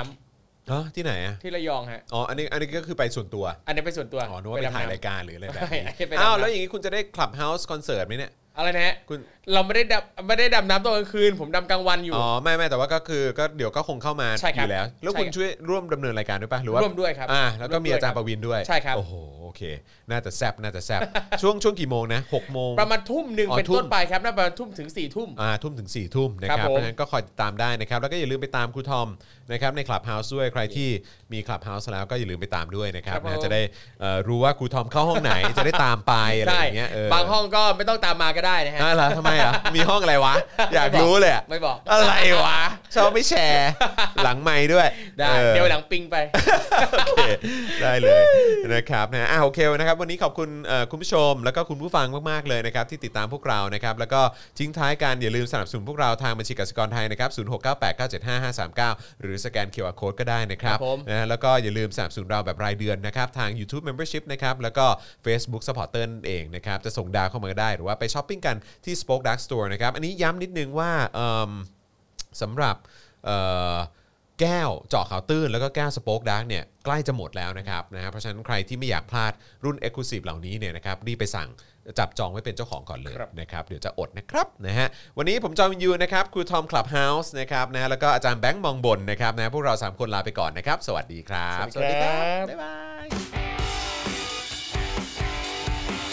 Daily t o p i c กกับจอห์นวินยู